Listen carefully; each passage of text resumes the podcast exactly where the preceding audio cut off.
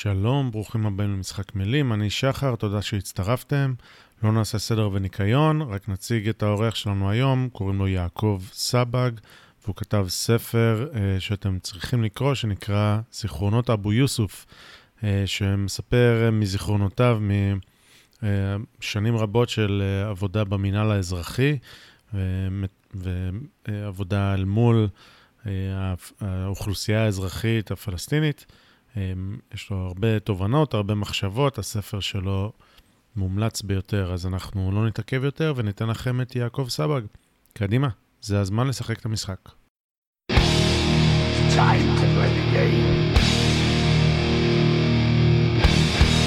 Time to play the game.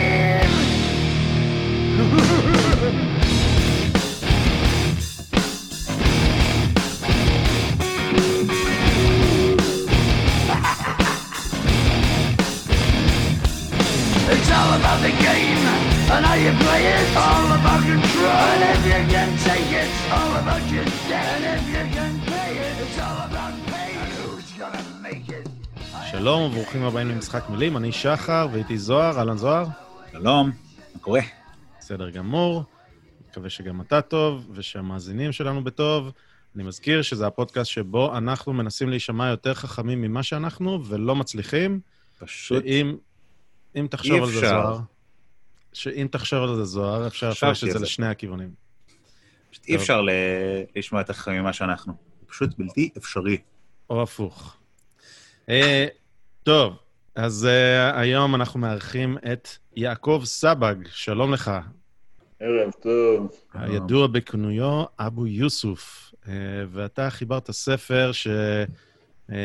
שאנחנו חושבים שצריך להיות איזשהו נכס צאן ברזל, לפחות בעת האחרונה, אה, בכל בית. ספר ש... שממש נרצה לדבר איתך על חלק מהנושאים בו, אה, זיכרונות אבו יוסוף בהוצאת אה, סלע מאיר, או שיבולת או סלע מאיר? סלע מאיר. סלע מאיר, סליחה. אז אנחנו, בגלל שסקרנת אותנו כל כך, רצינו לדבר איתך, וחלק מהדברים ש... חלק מהנושאים נרצה פה לדבר איתך עליהם. אז אה, בוא נתחיל בזה שתציג את עצמך, אה, ואולי גם טיפה את התזה של הספר, ומשם נמשיך. טוב, נתחיל, אה, נשתדל לעשות את זה לא ארוך מדי, למרות שאני מבין שאצלכם אין בעיה עם זה. עושה אותנו, כן. זה, קוראים לי יעקב סבג, אני בן 57, נשוי פלוס שבעה ילדים, סבא לשלושה נכדים, חמודים מאוד, שתי נכדות ונכד, אה, ובתקווה בקרוב אה, נכד או נכדה רביעית. תושב עופרה כיום. במקור אני יליד מושב תקומה בנגב המערבי, ליד מה שנקרא עוטף עזה. לא ליד, זה בעוטף עזה פשוט. ו... אה, מה עוד אפשר להוסיף? אה, בגיל, אה, כחודש אחרי מלחמת ששת הימים, אבי נהרג למעשה בקרב שאפשר לומר שהוא היה הקרב הראשון של מלחמת ההתשה, איזו הפגזה מצרית שבאה משום מקום שאף אחד אפילו לא ציפה, חודש אחרי מלחמת ששת הימים על גדות תעלת סואץ. ואני המשכתי לגדול במושב, סיימתי לימודי היסטוריה של המזרח התיכון ואפריקה באוניברסיטה העברית בירושלים, אה, ואז התגייסתי לצה"ל. אה, במשך כארבע שנים שירתתי בחיל המודיעין, ביחידה שעסקה בתרגום חומר גלוי, בעיקר, התחום שלי היה בעיקר התחום המצרי. ולאחר מכן עברתי למינהל האזרחי בעזה, רגע, התחום המצרי אחרי, אחרי שבעצם הסכם השלום נחתם, או באזור, כן, ה... כן. באזור אחרי, היציאה מסיני? אחרי, אחרי, אחרי. אני התגייסתי כן. ב-84. אוקיי. אה, ושירתתי ביחידה הזאת למעשה עד נובמבר 88. בנובמבר 88 עברתי למינהל האזרחי בעזה, ומ-88 עד... אה, אמצע שנת 2000, שירתתי בעזה בהתחלה, בתוך העיר עזה, בלב העיר, שש שנים, ואז לאחר הסכמי אוסלו עברנו למחסום ארז.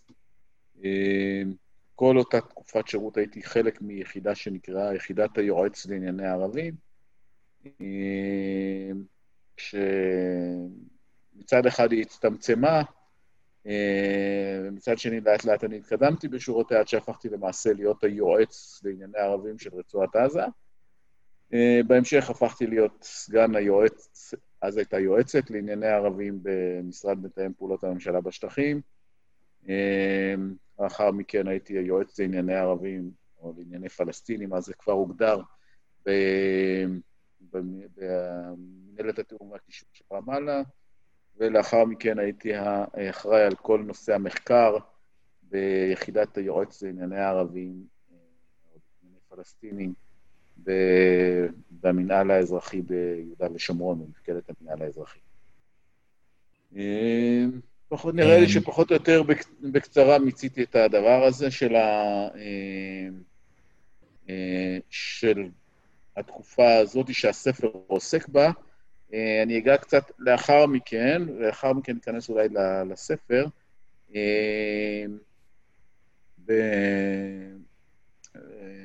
בתקופה, כשאנחנו מדברים סוף תקופת השירות הצבאי שלי, למעשה מסתיימת בשנת, סוף שנת 2009, אבל למעשה כבר מאז תחילת ההתנתקות אני כבר מוצא את עצמי מרגיש מאוד לא שייך לכל ה...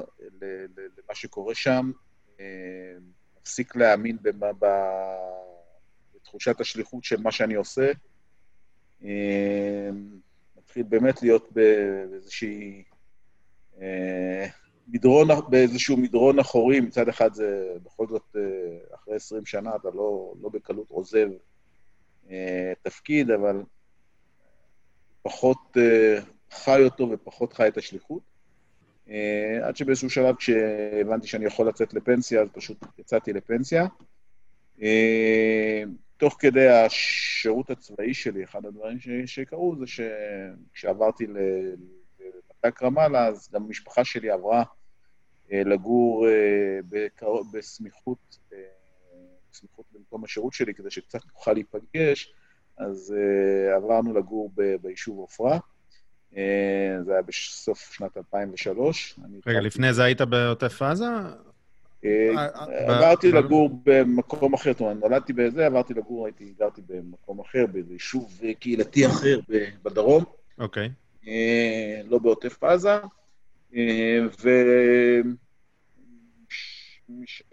וכמו שאמרתי, עברנו לגור בעופרה, ולכן זה כבר הפך להיות ממש קשה להיות שותף ולהזדהות עם, המערכת, שהפכה להיות יותר ויותר, מבחינתי, עוינת להתיישבות. פשוט אתה רואה את זה, ובחלק מהדברים גם נדרש פתאום לשתף פעולה עם דברים שאתה מאוד לא מאמין בהם. ולכן מצאתי את עצמי שואף לסיים את התפקיד, לצאת לפנסיה, ו... וזהו. סיימתי את השירות הצבאי שלי, ו... רגע, יעקב, אני יכול רגע לשאול, אבל... כן. נלך קצת אחורה. כן. אני מניח שבשביל לתרגם וגם בשביל התואר, אני מניח, אתה צריך את השפה כן. הערבית. מאיפה זה הגיע? מהתואר בעצם, או שהיה לך מופני? לא, האמת היא שאני... קצת ערבית הייתה לי מהבית, אבל באמת ברמה מאוד מאוד בסיסית, ולא... וגם לא ידעתי קרוא וכתוב בכלל. את הבסיס של הקריאה וכתיבה למדתי תוך כדי התואר אה, באוניברסיטה, והמשכתי לאחר מכן אה, לימודים תוך... במסגרת חיל המודיעין, כמו שאמרתי, ש...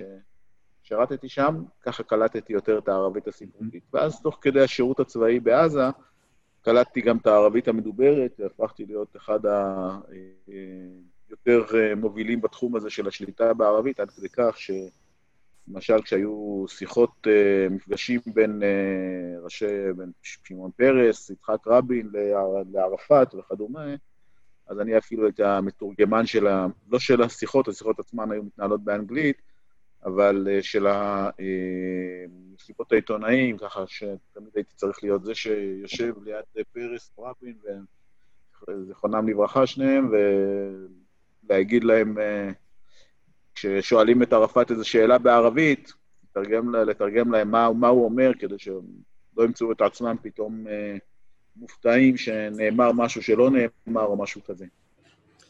אה, ובעצם מהשלב שלך, הרצון ללכת לתואר הראשון, זה כבר אז אה, נעשה בתחושה של שליחות? זה היה כאילו איזה מסלול ידוע מראש, או שזה... האמת היא שזה חלקית, כאילו, אני מלכתחילה השאיפה שלי הייתה להיות בקרבי, וכשאימא שלי הבהירה לי שאין מצב, היא לא תחתום לי, כמו שציינתי, היא נהרג כשהייתי בן שלוש וחצי. אה, אז אה, הדוד שלי, זיכרונו לברכה גם הוא, אה, הציע לי ללכת לכיוון של לימודי ערבית ומזרחנות, כדי שיוכל אולי לפחות לעשות משהו בתחום של חיל המודיעין. וזה היה הכיוון. משכתי אותו, ולחיל המודיעין מאוד לא... כאילו, כשאתה מתעסק בחומר מודיעיני גלוי, אפשר לעשות מזה עבודה מאוד יפה, אבל היא די משעממת וסיזיפית, וחיפשתי משהו קצת אחר, ו- וככה הגעתי למינהל האזרחי. אז בואו נחזור שנייה לחלק של אחרי הספר, כדי שאחר כך ניכנס לספר.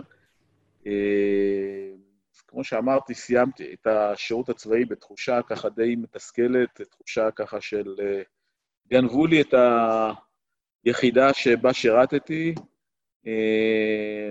הכריחו אותי לעשות דברים שבחלק גדול מהם אני לא האמנתי, ואפילו השתמשו בדברים ש, שכתבתי כדי להשיא, להביא להחלטות שאני ממש לא מאמין בהן. כאילו, אני משתדל לדווח על כל דבר בצורה הגונה, לא, חלילה לא, לא צנזרתי מידע, אבל אתה יודע, אפשר לקחת מידע מסוג אחד, מידע מסוג אחר, לתכלל אותו, אפשר לקחת מידע רק מצד אחד, והרגשתי שהרבה פעמים משתמשים במידע שאני מביא רק מצד אחד כדי להוביל להחלטות שהן נגד ההתיישבות, שהן נגד הנוכחות שלנו בשטח, אה, ונגד מה שנכון גם מבחינת התפיסה שלי למה שמדינת ישראל צריכה לעשות בשטח. וכל התחושה הקשה הזאת אה, הביאה אותי ככה לשבת ולנסות לנתח את הדברים, לכתוב אותם ככה, להעלות אותם על הכתב, בשביל עצמי, לא בשביל שום דבר אחר, לא בשביל שום אה, מטרה אחרת. ואיך אומרים, אני גם הגדרתי את זה כאילו שזה היה מעין תחליף ל- לשבת אצל איזה פסיכולוג ולנסות ול- לשחרר את, ה, את, ה, את מה שיושב לי על, ה, על הלב. עבד? אה, קצת. חלקית. אוקיי. חלקית, איך אומרים? זה בטוח היה יותר חסכוני. יפה. אה, מצוין. סליחה. זהו, אז ישבתי וכתבתי את הדברים, ו... ו... כאילו, כמו שאמרתי, בשביל עצמי, אולי בשביל אה, נכדיי אחרי 120 שלי, לא מעבר לזה. אה, אבל יום אחד ככה פגשתי בסניף הדואר ביישוב שאני גר את אה, חגי סגל, העורך של מקור ראשון. ואיכשהו דיברנו ואיכשהו נפלט לי ש... שכתבתי את זיכרונותיי, ואמר לי, תשמע, אני נורא אשמח לקרוא את זה. אז הבאתי לו את ה... מה שנקרא, שלחתי לו את ה... לא כתב יד, כי זה היה כתב מחשב, שלחתי לו במייל את התוכן, קרא, חוזר אליי ואומר לי, תשמע, יש לך פה פצצה שחייבת לעלות מעל פני השטח. ואני נורא מציע שתנסה לפרסם את זה בספר. הפנה אותי לכמה הוצאות ספרים, שהוא אמר שנראה לו שהם מאוד ישמחו אה, שהם מאוד ישמחו לפרסם את הדברים. והפנתי, בהתחלה פניתי לאחת ההוצאות היותר גדולות בארץ, ואני בכוונה לא אומר את השם, סתם פשוט לא רואה סיבה שזה מועיל למשהו. דבר, והם אמרו, כן, אנחנו נורא מתעניינים, ואני גם שומע ככה מעמיתים שפנו אליהם, ש... שיבדקו, שיגידו, שיחוו את דעתם על הספר שלי. בדרך כלל הם אמורים לתת תשובה תוך שלושה חודשים, אה, האם הם מעוניינים או לא מעוניינים, ועוברים שלושה חודשים, אומרים לנו, אנחנו, ואני מקבל תשובה שאנחנו עדיין בודקים את הנושא, אה, ואנחנו זקוקים ליותר זמן, והזמן עובר, וחצי שנה ותשעה חודשים, ואז אני שואל מה קורה, ואז אומרים לי, סליחה, אבל איבדנו את, ה... איבדנו את העותק של הספר שלך. אנחנו מוכנים לבדוק את זה שוב. אני מבין שמשהו כאן לא, לא הגיוני, אני אה, בכל זאת, אה, מכיוון שאחד העובדים של אותה הוצאה, אותה הוצאה הוא שכן פה קרוב, קרוב וגם ידיד, הבאתי לו את העותק החדש, ואחרי שלושה חודשים אני מקבל תשובה, החלטנו לא להוציא לאור את הספר. אני מפנה את זה לעוד מספר הוצאות אה, די גדולות, ומקבל תשובה שלילית אחת אחר השנייה, למעט כל מיני הוצאות קטנות כאלה שמוכנות להוציא את הספר על חשבונך, בלי, איך אומרים, בלי להתחייב לשום דבר. אם אתה רוצה, נדפיס לך את הספר, וניקח ממך הרבה מאוד כסף, אבל הסיכוי שמישהו יקרא את הספר או ידע אפילו על קיומו לא גדול. אה, זה משהו שלא, שלא רציתי. אה, ואז חגי סגל אה, פוגש אותי ושואל אותי מה קורה עם הספר, ואני מספר לו פחות או יותר את הסיפור, הוא אומר לי, תשמע, מה דעתך שאני אפרסם על זה כתבה גדולה בעיתון שלי? ובאמת יוצאת לאור כתבה ענקית על הספר, אני מקבל המון תגובות, אה, המון מתעניינים, אבל לא מהוצאות הספרים.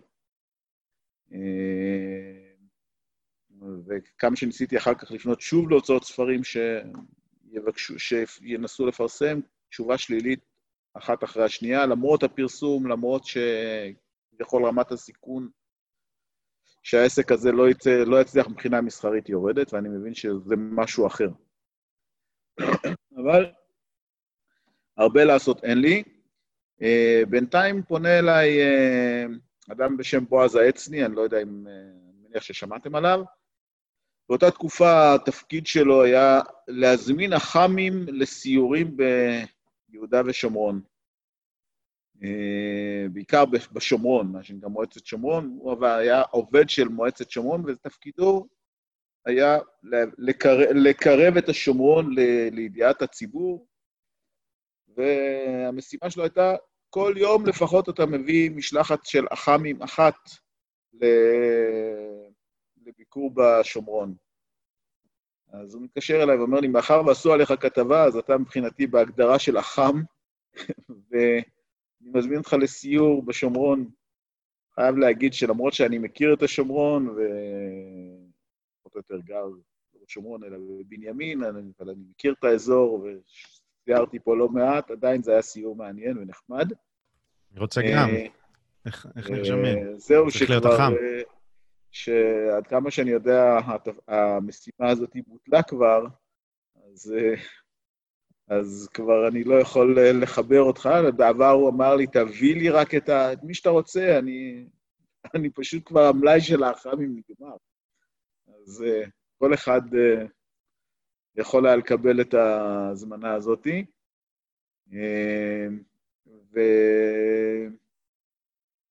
וזהו, וסיירנו, וזה היה נחמד, והתיידדנו, והחלפנו טלפונים, ובאמת היה מאוד נעים ונחמד. אבל כמובן, הספר נשאר עדיין במחשב שלי, עבר בינתיים צנזורה, עבר בינתיים אה, אישור של אה, ועדת שרים לפרסומים.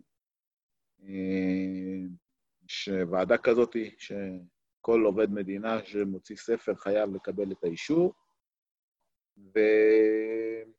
ולאחר מכן, אבל הוא נשאר במגירה. ו... ובינתיים מתחיל פה, אני ביישוב עופרה, מתחיל סביבנו מה שנקרא תרכושת שלמה סביב זה שבית המשפט הגבוה לאי צדק אה, מורה לפנות פה את ההתיישבות, את היישוב עמונה, שממש נמצא מול הבית שלי. וגם להרוס תשעה בתים שנמצאים בצד השני של הבית. כאן אני קצת מוצא את עצמי אה, משתלב חלקית במאבק נגד הדבר הזה. מה שיכולתי, שוב, לא הייתי איזה מוביל גדול של המאבק, אבל הייתי שותף במה שיכולתי, מה שנקרא על תקן של חייל בשטח. אה, הייתי בעמונה בפינוי, למעשה הייתי בקרוון האחרון שפונה שם לפני שפינו את הבית כנסת, ולאחר מכן, אה, כחודש לאחר מכן, אה, היה הרס של תשעת הבתים פה ביישוב עופרה. אני מוצא את עצמי על ה... בבית האחרון שם, בין תשעת הבתים, ועל גג הבית מתבצרת קבוצה של נערים שמחליטה להישאר שם. עכשיו, לא מתוך איזו תחושה שאני הולך עכשיו להציל את העולם, אלא מתוך איזושהי אחריות אבהית לנערים האלה שנשארים שם על הגג, ואני מבין שהם עלולים להסתבך ב... סתם בתיקים uh, פליליים וכל מיני דברים כאלה, בגלל שטות, אני מחליט שאני עולה לגג. נמצא שם מה שנקרא על תקן של המבוגר האחראי שמנסה לשמור שלא יקרה שם דברים ש... שאני לא רוצה שיקרו. אה, ברור לי שהגורל של הבתים שם נחרץ, אין, אין הרבה מה לעשות, אבל איך אומרים, שלפחות שהמאבק הזה יתנהל בצורה כזאת שהיא אה, לא... שלא לא יידרדר. כן. כן, שלא יגרום נזק. אז זה היה לילה מאוד קר, קפאנו מקור שם על הגג, המשטרה, מה שנקרא, נקטה באסטרטגיה, שנשארו שם על הגג עד שיפגעו ויפלו, אבל אה, נשארו שם על הגג ולא, ולא נפלו, ואני אה, מוצא את עצמי שם בגג הזה, וככה ביליתי את הלילה. לקראת בוקר איכשהו ניסיתי להסתתר שם בקומה מתחת, ואז תפסו אותי והעיפו אותי משם, ואחר מכן התחיל שם קצת אה, אה, פינוי קצת יותר אלים, כשאני כבר לא הייתי שם. אה, והסיפור הזה נגמר, וקצת אחרי זה מתפרסמת אה, כתבה בעיתון מקור ראשון על קבוצת הנערים האלה, אה, איזה ראיון עם אחד ה... נערים שהיו שם על הגג, ומי שערכה את הכתבה הזאת הייתה במקרה, במקרה המחותנת שלי, אה, שהיא הסגנית העורך של מקור ראשון, אז היה קשה לה שלא לציין את השם שלי כמי שנשאר שם עם, ה, עם הנערים האלה, ואז אני מקבל טלפון מבועז העצני שאומר לי, מה קורה עם הספר שלך? אני אומר לו שבינתיים אה, אין לי הצעות לפרסום, ואז הוא מציע לי להיכנס ל... הדסטארט אה, בעזרת המחותן שלו, אה, שהוא מומחה לדברים האלה. זהו, התחלנו פרויקט הדסטארט, שבהתחלה זרם מאוד מאוד קשה, היה, היה לנו נורא נורא קשה להיכנס למודעות ציבורית, לקבל אה, תמיכה, וממש רק לקראת הסוף, ממש השבועיים האחרונים, פתאום בבת אחת כאילו משהו השתחרר, וקיבלתי תמיכה ולמעלה מ... למעלה מאלף uh, תורמים שפשוט uh, קנו את הספר מראש, ובזכותם הצלחנו להוציא לאור את הספר. וזהו, ולאחר מכן חתמנו על הסכם עם הוצאת סלע מאיר, והספר יצא לאור. אוקיי, okay. אז, אז אני רק אתן את הזווית שלי על כל החלק האחרון של הסיפור שלך, שלמי שזה לא ברור, לאנשים יש אג'נדות, אה, וגם לגופים, גם, אפילו אם הם גופי תקשורת, יודעים מה, אפילו אם הם הוצאות ספרים, ואפילו אם הם סופרים. יש להם תפיסת עולם, יש להם ערכים, ו... וזה גלום בעבודה שלהם. אז למי שזה לא היה ברור, אז נראה לי שהסיפור הזה קצת uh, מבהיר אותו. זהו, אז, אז כן. נכון, אז זו איזושהי עובדה... היה קשה להוציא כן. לאור ספר אה, עם אג'נדה ימנית. אה, מזל שיש גם את הוצאת סלע מאיר, שזה האג'נדה שלה. אבל... אה, כן, אבל אני אומר, אני אומר את זה באופן כללי. הם מבינים יפה מאוד שקשה מאוד לשרוד מבחינה כלכלית, ולכן הייתי צריך להוציא את הכסף מראש, כדי שה, שאפילו הוצאה עם נטייה ימנית תסכים להוציא לאור את הספר הזה. אה, אני, זה- כן, אני, אני אומר את זה באופן כללי, גם על האג'נדה של הסופר, לא רק על האג'נדה של, הוצאת הספרים. זה, אז ימנית, שמאלנית, בוא נאמר כך, אני לא. הסתרתי אף פעם את האג'נדה שלי. כמובן שתוך כדי השירות הצבאי הקפדתי שמה שאני מדווח יהיה מה שנקרא נטול אג'נדות לחלוטין. אה, לא ב... איך אומרים? לא היה לי שום... אה, זה מה שנקרא... זה קו אדום. אבל אה, ברור שמה שכתבתי נובע מתוך אותה תחושה שמה שקורה, קורה לא טוב. ברור. זה היה. אוקיי. אה, מאה אחוז. אז בוא, אז בוא נחזור ל- לכיוון הספר והס- והסיפור, החצי הראשון של הסיפור שלך, אה, שתיארת פה עכשיו, של הרקע שלך. כן. בוא נתחיל רגע במונחים, כי אני לא בטוח שכולם מכירים את זה, בטח מי שלא חי בשטחים. אה, ציינת, המינהל האזרחי, מתאם פעילות הממשלה בשטחים. אתה יכול רגע לתת לנו משפט על כל אחד מאלה? כן. מה שנקרא, המינהל האזרחי זה גוף שלמעשה קם אה, בתקופת ממשלת בגין, אה, מתוך אה, כוונה להפריד בין החלק הצבאי שמנהל את יהודה ושומרון, מה שנקרא, היום אנחנו קוראים לזה אוגדת איו"ש או אוגדת עזה, אה, לאחר, ובין החלק שמטפל באוכלוסייה בפועל, בכל הנושא של ניהול אזרחי של, ה, של הפעילות. לפני זה היה דבר שנקרא ממשל צבאי, שהמפקד שלו הוא למעשה היה אחראי גם על הצד הצבאי וגם על הצד האזרחי. ובשנת, אם אני לא טועה, 78', הוחלט לפצל את הסמכויות הללו ו... ולהעמיד בראש המינהל האזרחי, בגוף שמנהל אנשים שהם עם אוריינטציה ערביסטית, ולא אנשים שהם רק עם אוריינטציה של אוריינטציה צבאית. כן, אבל זה בעצם שלטון צבאי, פשוט חילקו את המשימות. יש משימה אופרטיבית לאלוף הפיקוד. ו... כן. עכשיו, המינהל האזרחי מורכב, היה מורכב, וגם היום, אז בעזה וגם היום, היה מורכב למעשה משני כובעים. היה כובע צבאי, ש... שהמשיך להיות, היו אנשי צבא במינהל האזרחי, והיו אנשי, אנשי צבא ואנש... ו... ואזרחים. האזרחים, למעשה, הם נציגי משרדי הממשלה, לדוגמה, משרד החקלאות. אז משרד החקלאות שולח נציג מטעמו, שתפקידו לפקח על מה שקורה בצד החקלאי. משרד המסחר והתעשייה, אחראי, שולח נציג מטעמו, משרד הבריאות וכדומה. ככה זה, זה היה בנוי. הם עובדים למעשה, עובדי מדינה הם עובדי משרד הבריאות, אבל... אבל הם כפופים לקצין אבל בסוף, לא? הם, הם לא כפופים, הם מתואמים על ידי קצין. מתואמים עם קצין. הם מתואמים על ידי קצין. זה ה... זה, זה עיוות מטורף, כן, זה ממש, ממש... זה, כן, לכן יכול, יכולת הרבה פעמים להגיד ל, לאזרח, לאזרח הזה, תעשה ככה, ככה וככה. אומר, סליחה, אני לא כפוף אליך.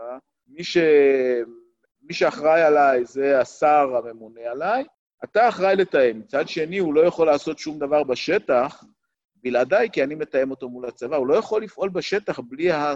בלי היכולת שלי לתאם את הפעילות שלו מול הצבא. הרי אם זה תחום המים, הוא רוצה לעשות איזושהי פעילות של... נגד פעילות גנבת מים, אז הוא חייב כוח צבאי. מי מתאם לו את הכוח הצבאי? זה אני כמינהל האזרחי. לכן חייב היה להיות איזושהי סימביוזה בין, ה... בין המערכות הללו. לפעמים זה עבד טוב, ולפעמים זה עבד פחות טוב, אבל תמיד היה איזושה, איזושהי מתיחות ב... בין הכובעים הללו שפעלו שם, כי זה לא גוף היררכי, היררכי באופן מלא. עכשיו, בשלב אחרי הסכמי אוסלו, אז בעזה פורק המינהל האזרחי, והוא הפך להיות מת"ק, מנהלת תיאום וקישור. יהודה ושומרון נשאר מינהל אזרחי, אם כי חלק מהסמכויות שלו עברו לצד הפלסטיני, ולכן הכל היה הרבה יותר היררכי, למרות שהיו שם נציגים של משרדים אזרחיים, הם היו כפופים למנהלת התיאום והקישור. כביכול נשלחו מטעם המשרד שלהם, אבל, אבל הם היו כפופים למינהל האזרחי, או יותר נכון למנהלת התיאום והקישור. ביהודה ושומרון נשאר המבנה הזה של אה, משרדי ממשלה, כי נשאר עדיין אה, נוכחות גדולה, שליטה גדולה בשטחי C, בהתיישבות יהודית, ובהדרגה המינהל האזרחי הפך להיות אה, לא רק אה, גוף שמתאם את הפעילות מול, מול הצד הפלסטיני, אלא גם גוף שמנהל חלק גדול מהחיים של האוכלוסייה היהודית ביהודה ושומרון. לכן נוצר שם איזשהו עיוות. זו הייתה נקודה שחשוב לדבר עליה, זה, זה קשור לטריטוריה, לא לאוכלוסייה. כן. בעצם גם, עכשיו... אם אתה רוצה לסגור מרפסת, אתה צריך ללכת למינהל האזרחי, וגם אם אתה... כן. Uh, במקום העבודה שלך, לא יודע, נכנסת להיריון ולא שמרו על זכויות העבודה שלך, זה גם בסופו של דבר קשור למינהל האזרחי, לצבא. זה, כאן זה פחות עניין שקשור למינהל האזרחי, כמו זה עניין של זה שהחקיקה היא שונה, כלומר, החקיקה ביהודה ושומרון היא חק... החוק הירדני, אה, למעט מה שהוגדר בתקנות, ש... שה... למעט מה שהוגדר בתקנות, שזה החוק. על ידי קצין. שזה תקנות. כלומר, הצבא אומר, הצבא. אוקיי, אני מקבל עליי את החוק הזה שחוקק על ידי הכנסת, ואני כן. עכשיו, יש אזרחים ישראלים נכון. מהחוק ש... אוקיי, נכון, אז רק נכון. להסביר את המצב הזה, שבאמת אה, קיים כבר המון זמן, כן? לא חדש, שבו באמת יש על השטח הזה שלטון צבאי ולא קשור אם אתה יהודי או ערבי. אז זה, אז זה מצב, מצב בוא נגיד שהוא לא בריא. מאוד מאוד לא בריא, כי איך אומרים, עם כל הכבוד, החוק הירדני הוא לא בדיוק החוק הכי מתקדם אה, בעולם.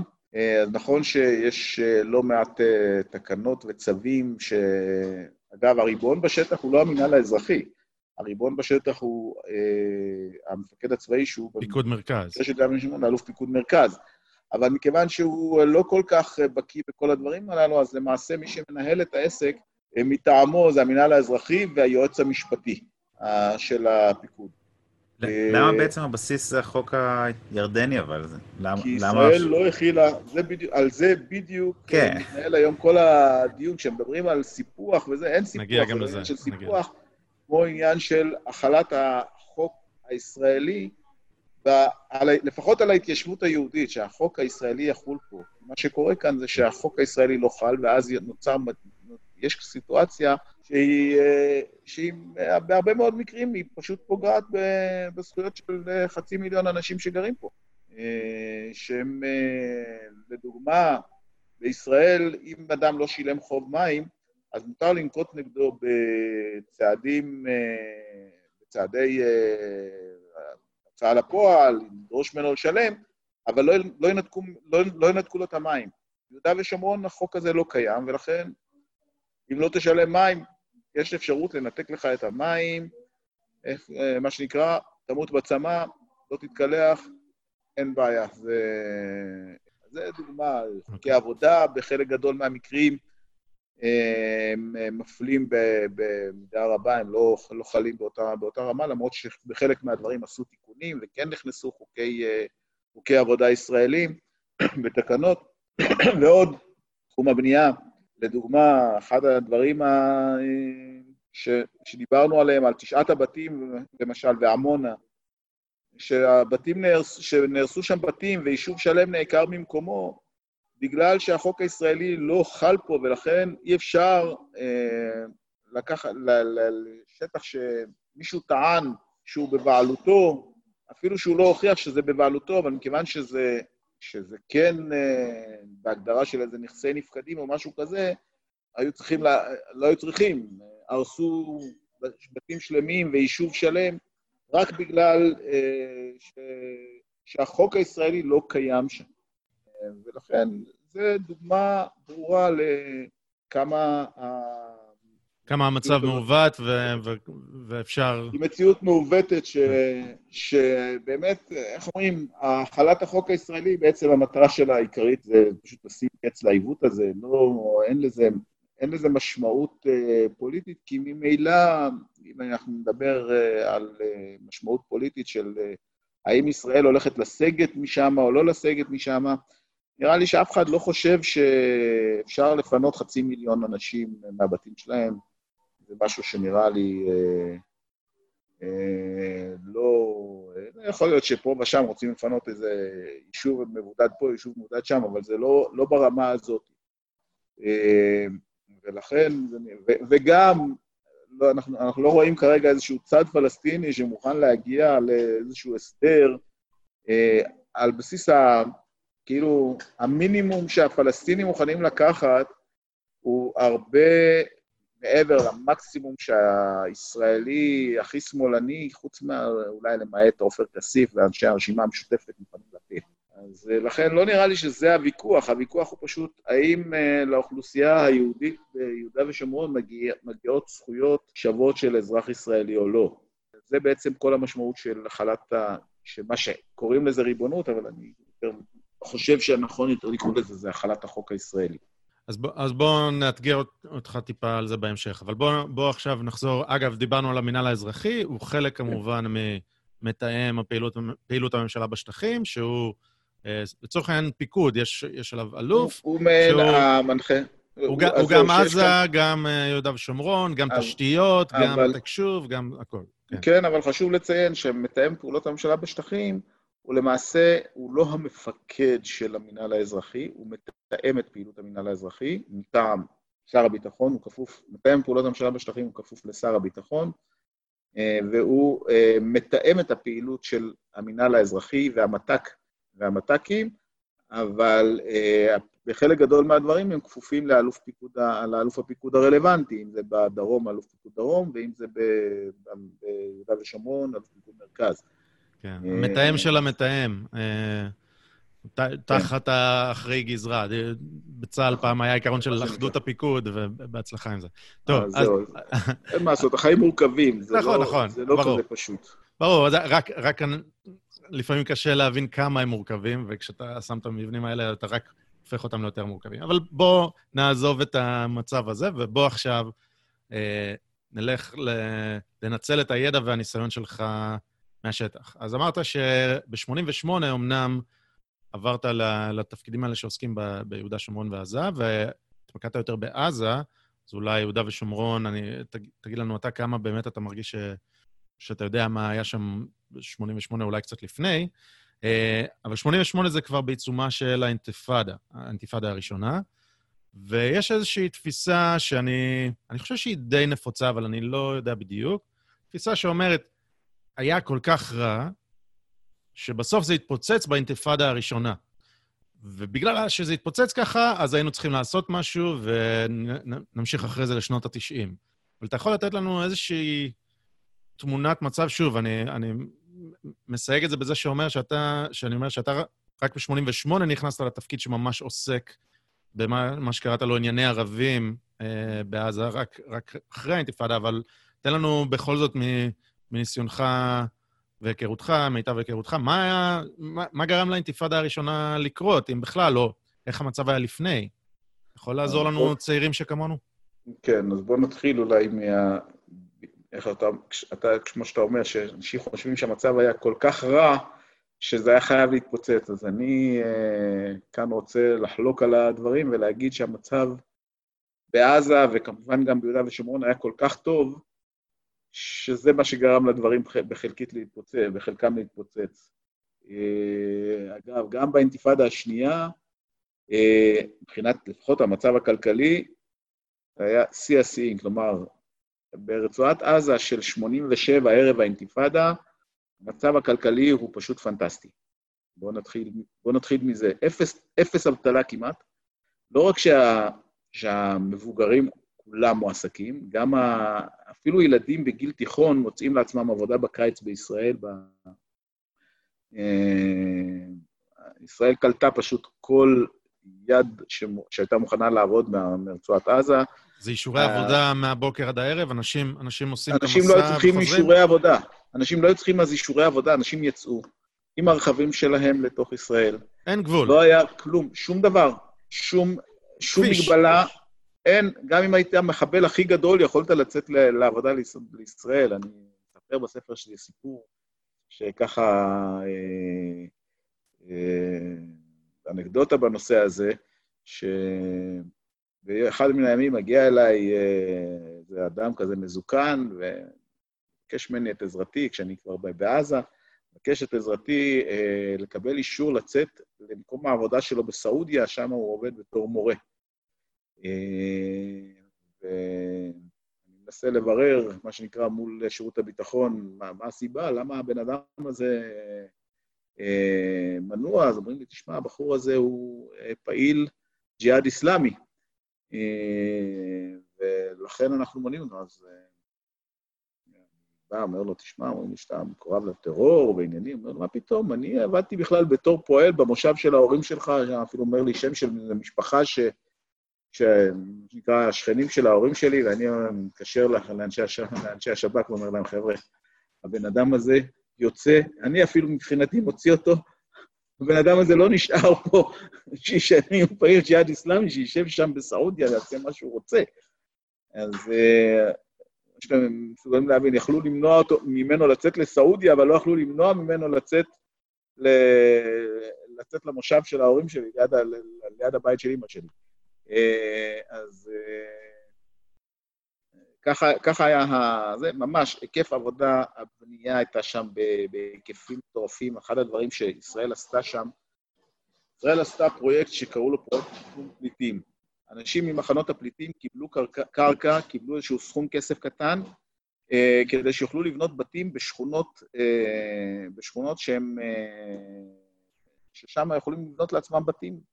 ובאמת, בתוך השכונות האלה נבנו בתי פאר באמת מאוד מאוד גדולים. הבעיה שהשכונות כשכונות נראו כמו מחנות פליטים. כאילו, אם היית רואה, אין כבישים, אין זה, הביוב זורם ברחובות. אם תראה, בשכונת שייח' רדואן, לדוגמה, יש אגם. זה נראה, אם אתה תסתכל עליו ככה מהשמיים, בזה, אתה תביא, תראה אגם שוויצרי. כשאם תתקרב ותריח, תריח, אז אה, תבין מה, על מה מדובר. זה, זה המציאות של, אה, של uh, ה...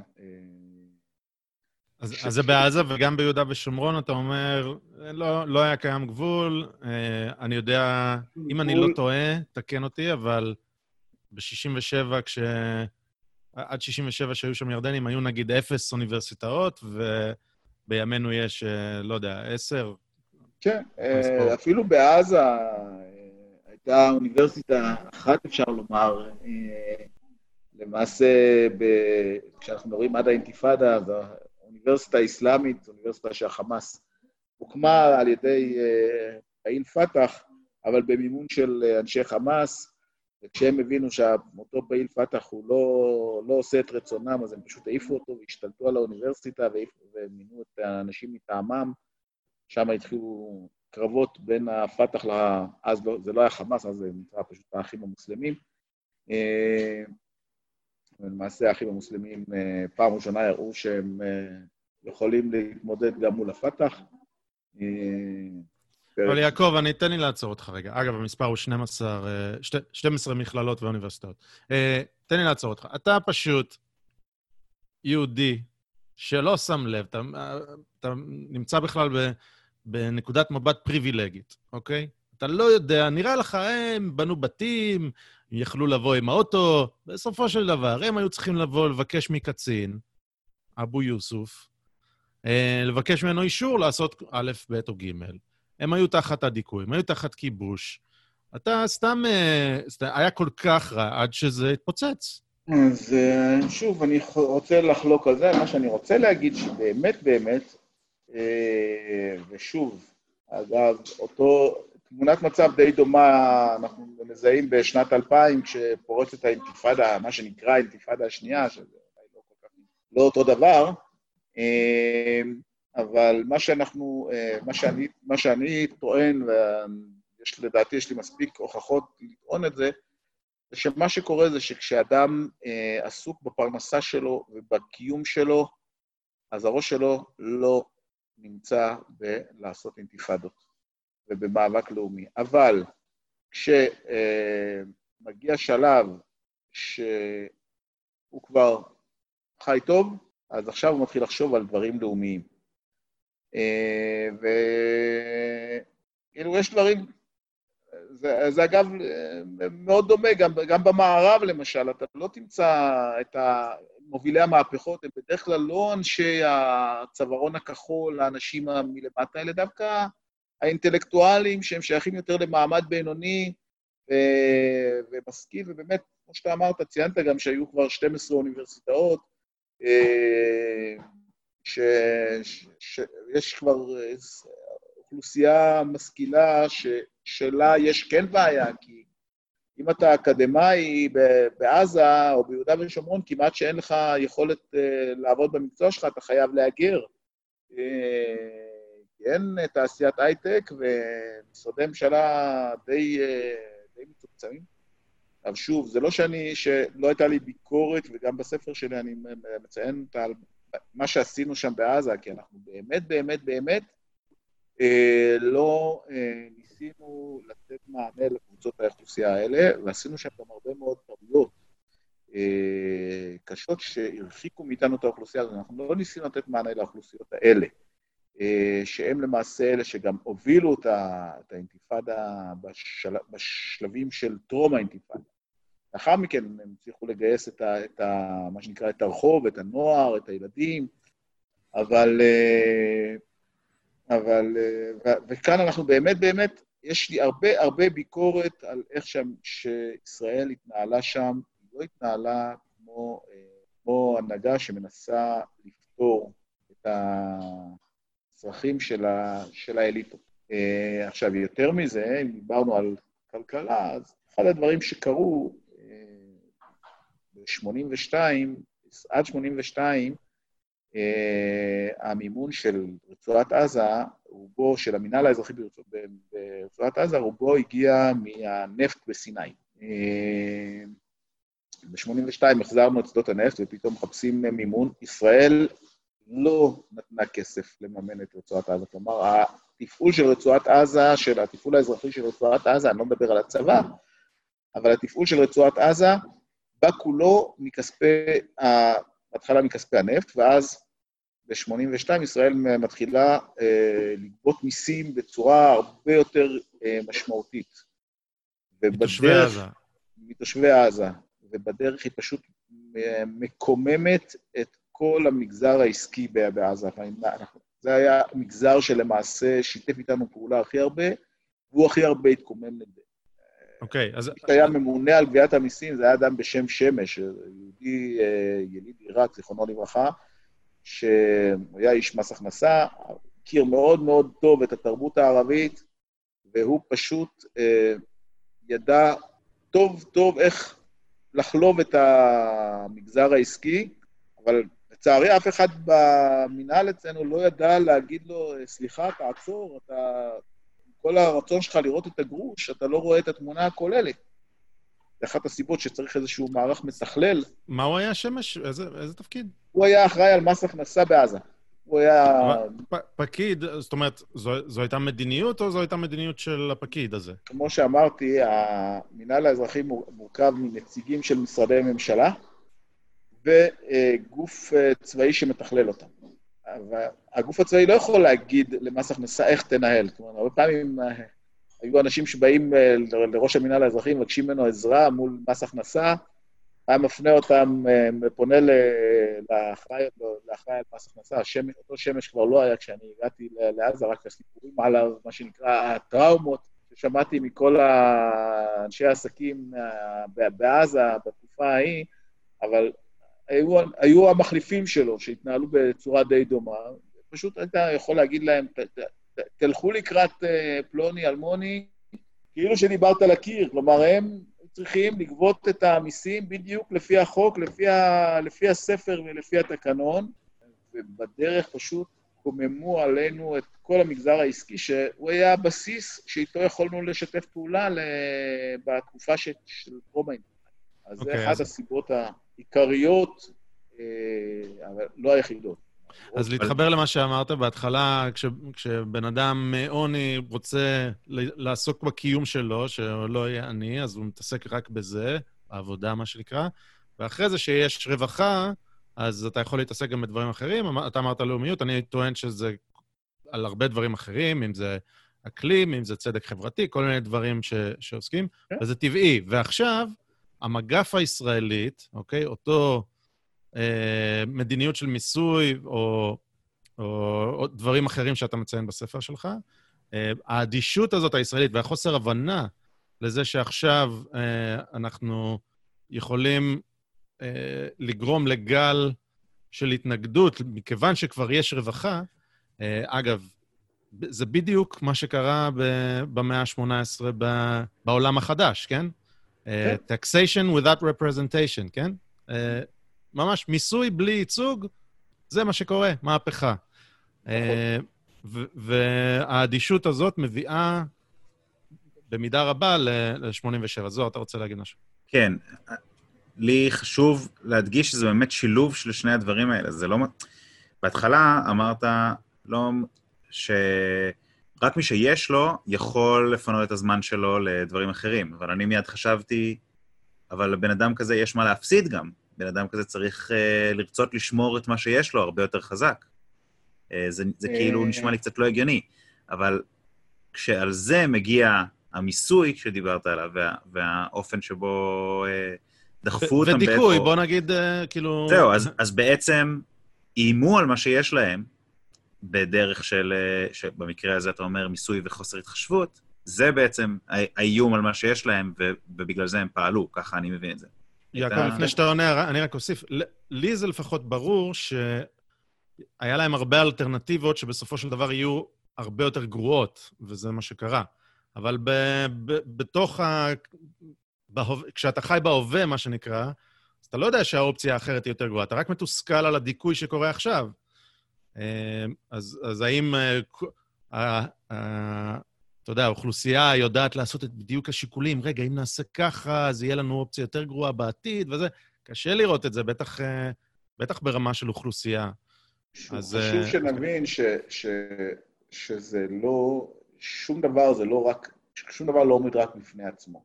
כלומר, זה שהיה מיסים, זה גרם לזה שהמגזר העסקי היה פחות נוטה לשתף פעולה איתנו.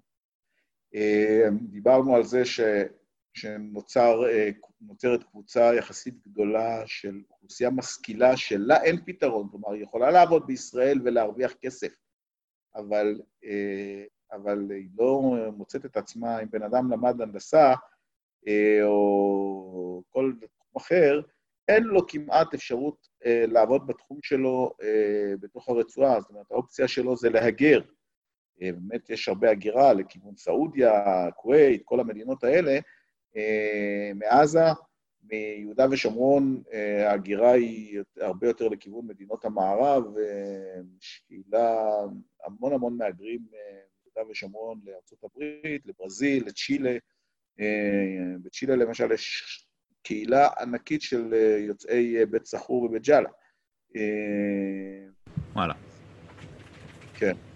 אה, אז, אה, אז באמת, אה, אז זו אוכלוסייה שהיא, שהיא אוכלוסייה תוססת. אבל שוב, הדברים האלה לא עומדים גם בפני עצמם, כי אנחנו גם מדברים על התפתחויות פוליטיות שקורות באותה תקופה. אנחנו מדברים, א', על זה שהמהפכה האיראנית, אנחנו מאחוריה, 79, ואז המהפכה האיראנית מקימה, מביאה לנו גם שלוחות בדמות עכשיו בדיוק אה, שמענו על ההתבגרות של אותו מנוול אה, רמדאן שבח, אה, המזכ"ל לשעבר של הג'יהאד האיסלאמי, אבל למעשה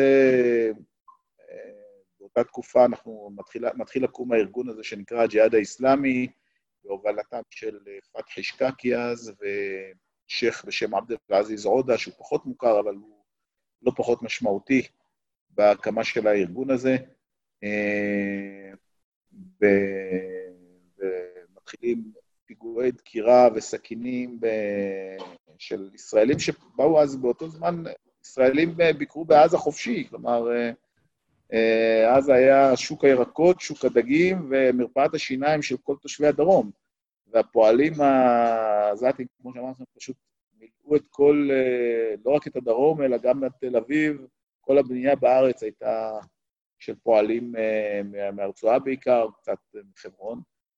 אה, אז, ואז מתחיל, מתחיל כל הגל הזה שיוצר תסיסה, ולאחר מכן יש פיגועים יותר משמעותיים שאנשי הג'יהאד האסלאמי מבצעים, כולל בריחת שישה מחבלים, שמונה מחבלים, סליחה, מכלא עזה, ואותם שמונה מחבלים, לאחר מכן אחד מהם רוצח את מפקד המשטרה הצבאית בעזה, בלב, באיזה פקק תנועה בלב העיר עזה, ונמלט למצרים, ושישה אחרים נתקלים במערב צבאי, מתפתח קרב שבו נהרג לוחם שב"כ, ואותם שישה גם מחוסלים. זה היה קרב מאוד משמעותי, שפשוט הרעיד את עזה. אנחנו מדברים גם על אותה תקופה, זה אחרי מלחמת לבנון, עסקת ג'יבריל שמזרימה המון המון מחבלים משוחררים לשטח, שזה אותם אנשים שלמעשה היו אחר כך המפקדים של האינתיפאדה. כלומר, זה, לא, זה שילוב של פוליטיקה עם סיטואציה חברתית מסוימת שמאפשרת את זה. ועם חלם. כל דבר בפני עצמו לא היה עומד. כל דבר לא היה עומד בפני עצמו. זאת אומרת, זה היה חייב להיות שילוב גם של הסיטואציה הפוליטית והסיטואציה החברתית-כלכלית. זה חשוב, okay, אוקיי, חשוב אז, להבין. אז הגע... מעולה. אז הגענו ל-87, והשטח מתפרץ. זו בעצם התקוממות באמת, אה, מהיכרותי, שוב, הייתי צעיר, באמת עממית. אה, אני חושב שהיא לא מוכוונת מלמעלה. אני יודע שהארגונים... או שתפסו עליה טרמפ, או שהם כן היו, אה, אתה יודע, הדליקו את המצית, אבל... אה, וחמאס שקם אה, יחד עם, עם תחילת האינתיפאדה הראשונה, אבל, אבל זה יהיה הוגן להציג את זה כאזרחים זורקים אבנים ברחובות? בשלב הראשון בהחלט. כאילו, בפירוש, מה שאנחנו יודעים עד היום, ומה שכולם טוענים, שוב, אני לא... איך, לא הייתי אז באזור, אבל זו הדעה שלדעתי אין עליה חולק, כאילו, לא שמעתי עליה חולק לא מהצד הפלסטיני ולא מהצד הישראלי, מצד כל מי ש... שניסיתי לברר איתו. השלב הראשון, ההתלקחות הראשונה הייתה מאוד מאוד ספונטנית. אבל כמו שאמרתי, היא לא באה אה, מחלל ריק, זה איזשהו גפרור שפשוט הושלך לתוך אה, חבית מלאה בנזין. ולכן הכל נדלק. אה, הבנזין הזה זה אותם אה, מאות מחבלים שכבר בנו איזשהן תשתיות בשטח של, של מאבק ושל התנגדות. וזה שישראל מאבדת את, ה, חלק גדול מה, מאחזי כוח שיש לה בשטח, כמו שאמרתי, המגזר העסקי ששיתף איתנו פעולה, שפשוט אה, התנתק מאיתנו. זה שיש לנו פתאום אוכלוסייה גדולה, משכילה, מובטלת. כלומר, גם אם היא לא מובטלת אה, פיזית, היא מובטלת מבחינה זה שמהנדס לא אוהב להיות אה, פועל בניין אה, וכדומה. אה, כל הדברים האלה יוצרים את התשתית שמתחילה, אבל די מהר אה, יש כבר השתלטות. של הארגונים, אה, דיברת על החמאס שקם, באמת, ממש, הם מזהים את, ה, את מה שקורה, ויומיים או שלושה לאחר מכן הם כבר מתחילים להתארגן ולהוציא את החוליות שלהם. יש להם חוליות, הן קיימות. יש להם uh, תאים בכל השטח, הם רק לא מוכנים עדיין לפעולה. עכשיו מוציאים אותם לפעולה. אותו דבר הפת"ח. Uh, לא, הם, לא, הם עדיין לא מוכנים לפעולה, אבל מתחילים מהר מהר לתאם אה, הקמה של מפקדות. אז קמה הדבר שנקרא המפקדה הלאומית המאוחדת של האינתיפאדה. מי שמוביל אותה זה משוחררי עסקת ג'יבריל, אה, למשל מטעם החזית העממית, מי שנותן את האור הירוק להשתתפות במהלך הזה, זה אדם בשם רזי אבו ג'יאב, שהוא אה, שהוא היה למעשה. מי שאחמד ג'יבריל ממנה אותו, הוא איש חזית עממית, אבל אחמד ג'יבריל ממנה אותו לפקח על שחרור האסירים מהכלא במסגרת עסקת ג'יבריל. זאת אומרת, יש שם אה, בפירוש תשתיות שהן מהר מאוד משתלטות על כל העסק ומובילות אותו, ויש להן פריסה מאוד מאוד רחבה, שקשה מאוד אה, להשתלט על כולה, כי היא פשוט עצומה. היא כבר כן, רחבה מדי כדי שאפשר לדכא אותה בבת אחת. כן, אי אפשר uh, לתת למשבר טוב uh, לרדת לטמיון, צריך uh, לנצל אותו. כן. ואגב, uh, בצדק ובחוכמה מבחינתם. אז נכון. עכשיו, לתפיסתי, שוב, אני... אה, חסרה לי פה קצת הראייה ההיסטורית בגלל הגיל שלי, אה, למרות ש... אה, אתה יודע, כן, אני יחסית יודע על הנושא, אבל עדיין, אין לי, לא חוויתי את זה. נראה לי שאותה אינתיפאדה מהווה איזושהי נקודת תפנית בשיח הישראלי. כלומר, לאט-לאט משם יש איזושהי הבנה או דעה שצומחת, שאוקיי, אי אפשר להמשיך ככה. אה, הנה, העם, העם מתקומם, צריך, צריך אה, לשנות כיוון, צריך להיפרד. אה, ברור שהיו לזה גם אנשים לפני, אה, שחשבו ככה לפני, זה ברור, אה, אבל לתחושתי הם היו, בטוח לא יוצגו על ידי מפלגות השלטון, אה, או לפחות לא במידה רבה על ידי מפלגות השלטון. אמ, כי אני מזכיר, גם אמ, מפלגת העבודה, המערך, היו מקימים אה, התיישבות והכול, הם המקימים של ההתיישבויות. אה, אבל מהאינתיפאדה זה בעצם נקודת תפנית שמביאה אותנו תוך אה, שש שנים, יש לי את התאריכים שלי נכון, תוך שש שנים לחתימה על הסכם, אתה יודע, בנורבגיה. שבע שנים, אבל כן. 93? מה היה ב-93? 93, סוף 93, שזה אוקיי. ב-87, דצמבר 87, ספטמבר אוקיי. 93. אוקיי. אבל כן, וגם קודם לכן שעצם זה שרבין עולה לשלטון, זה מתוך התפיסה הזאת, זאת אומרת, חלק גדול מהציבור בישראל שותף לדבר הזה. יכול לציין באנקדוטה שיחד איתי ב... ביחידה של היועץ לענייני ערבים שירת אזרח אה, שם מנשה, שהוא יליד עיראק, היה ערביסט במה שנקרא, אדם שספג את, ה, את הערביות מילדותו, הוא uh, שירת בממשל הצבאי שלנו בעזה כבר ב-56' אחרי מבצע סיני, המשיך אחר כך, היה גם uh, תקופה קצרה uh, מושל של uh, דיר אל-בלח, ולאחר מכן uh, היה איתנו במחלקה. הוא היה הוא היה אחד האנשים היותר חדים ויותר חכמים שהכירו את המטריה. וכל, כל פעם היה לו איזה משפט, ככה בערבית עיראקית, מה שנקרא דוניה על אכלוס. אה, כלומר, מה שאנחנו רואים פה זה אנחנו כבר בסוף הדרך, זה, זה לא יכול להישאר ככה לאורך זמן. זאת אומרת, המציאות הייתה ברורה שזה לא יכול להימשך בצורה הזאת לנצח. ברור, כמה זמן זה ייקח, זה ייקח יותר זמן, יעשה ככה, יעשה אחרת, אבל השינוי ברור, הוא חייב לקרות, הוא יקרה, והוא אכן קרה, אין ספק. אוקיי, okay, אז, אז מה בעצם השינוי ש, שקרה? אני... אני, אני, אנסה, היה... אני אנסה לתאר את זה ככה, אוקיי? אני, אני אתן לך, כי זו שאלה אולי קצת גדולה מדי. הרי הייתה התקוממות עממית, היו ארגונים שקמו, אמ, וארגונים שונים ומשונים.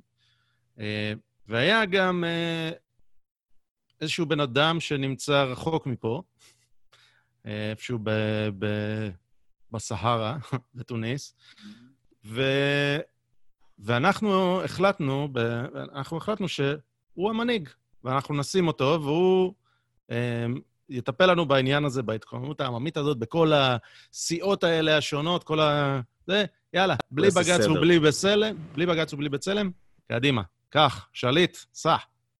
אז אה, בוא, אתה, מה שנקרא, מקדים קצת את המאוחר. כי okay. אוקיי. השלב הראשון אה, בישראל, אה, גם הממשלה בישראל הבינה שצריך להיות איזשהו שינוי, אבל חיפשנו איזשהו פתרון אחר. אה, מה שנקרא, ערפאת היה, כמו שמנחם בגין הגדיר אותו, אבל גם אה, שמיר לדעתי, האיש עם השערות על הפנים, כמובן היה לא קביל בתור פרטנר לאף אחד. אומנם אה, היה איזשהו ניסיון אמריקאי קצר כן, כן לדבר איתו,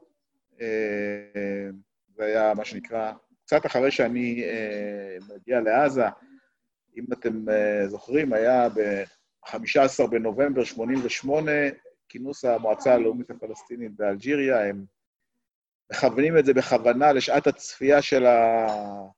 של הטלוויזיות בארצות הברית, ולא במקרה, כדי להגיד לאמריקאים שאנחנו מוכנים להגיע להסכמים ולהידברות עם ישראל וכולי, אה, והאמריקאים מוכנים, פותחים באיזשהו דיאלוג שמסתיים כשארגוני הטרור הפלסטינים רוצחים, את, רוצחים איזשהו זקן יהודי באונייה קילה לאורו.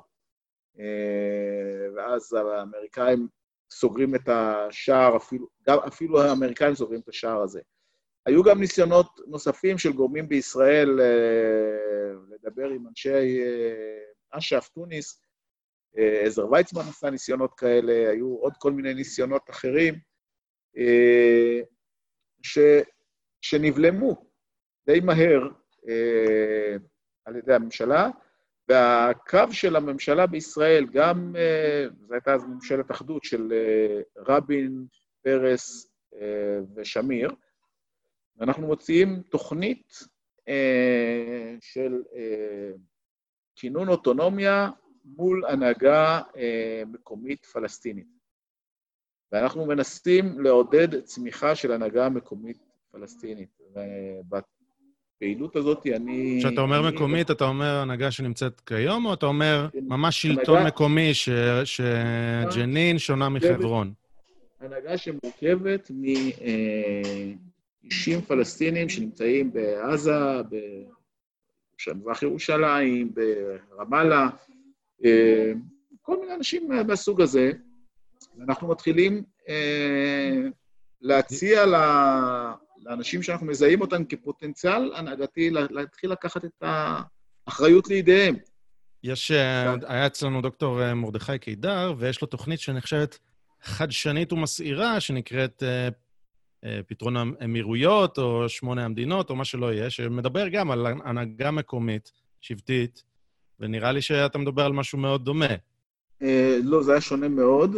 אנחנו okay, אוקיי, לא סליחה. דיברנו על זה שאנחנו נפצל בין עזה לאיו"ש או משהו כזה, okay. אוקיי. אלא דיברנו בפירוש על אה, זה שעזה ואיו"ש, אנשי עזה ואיו"ש יובילו את עצמם, הם לא צריכים מנהיגות מוצנחת מבחוץ, אה, שתוביל אותם ותקבע להם.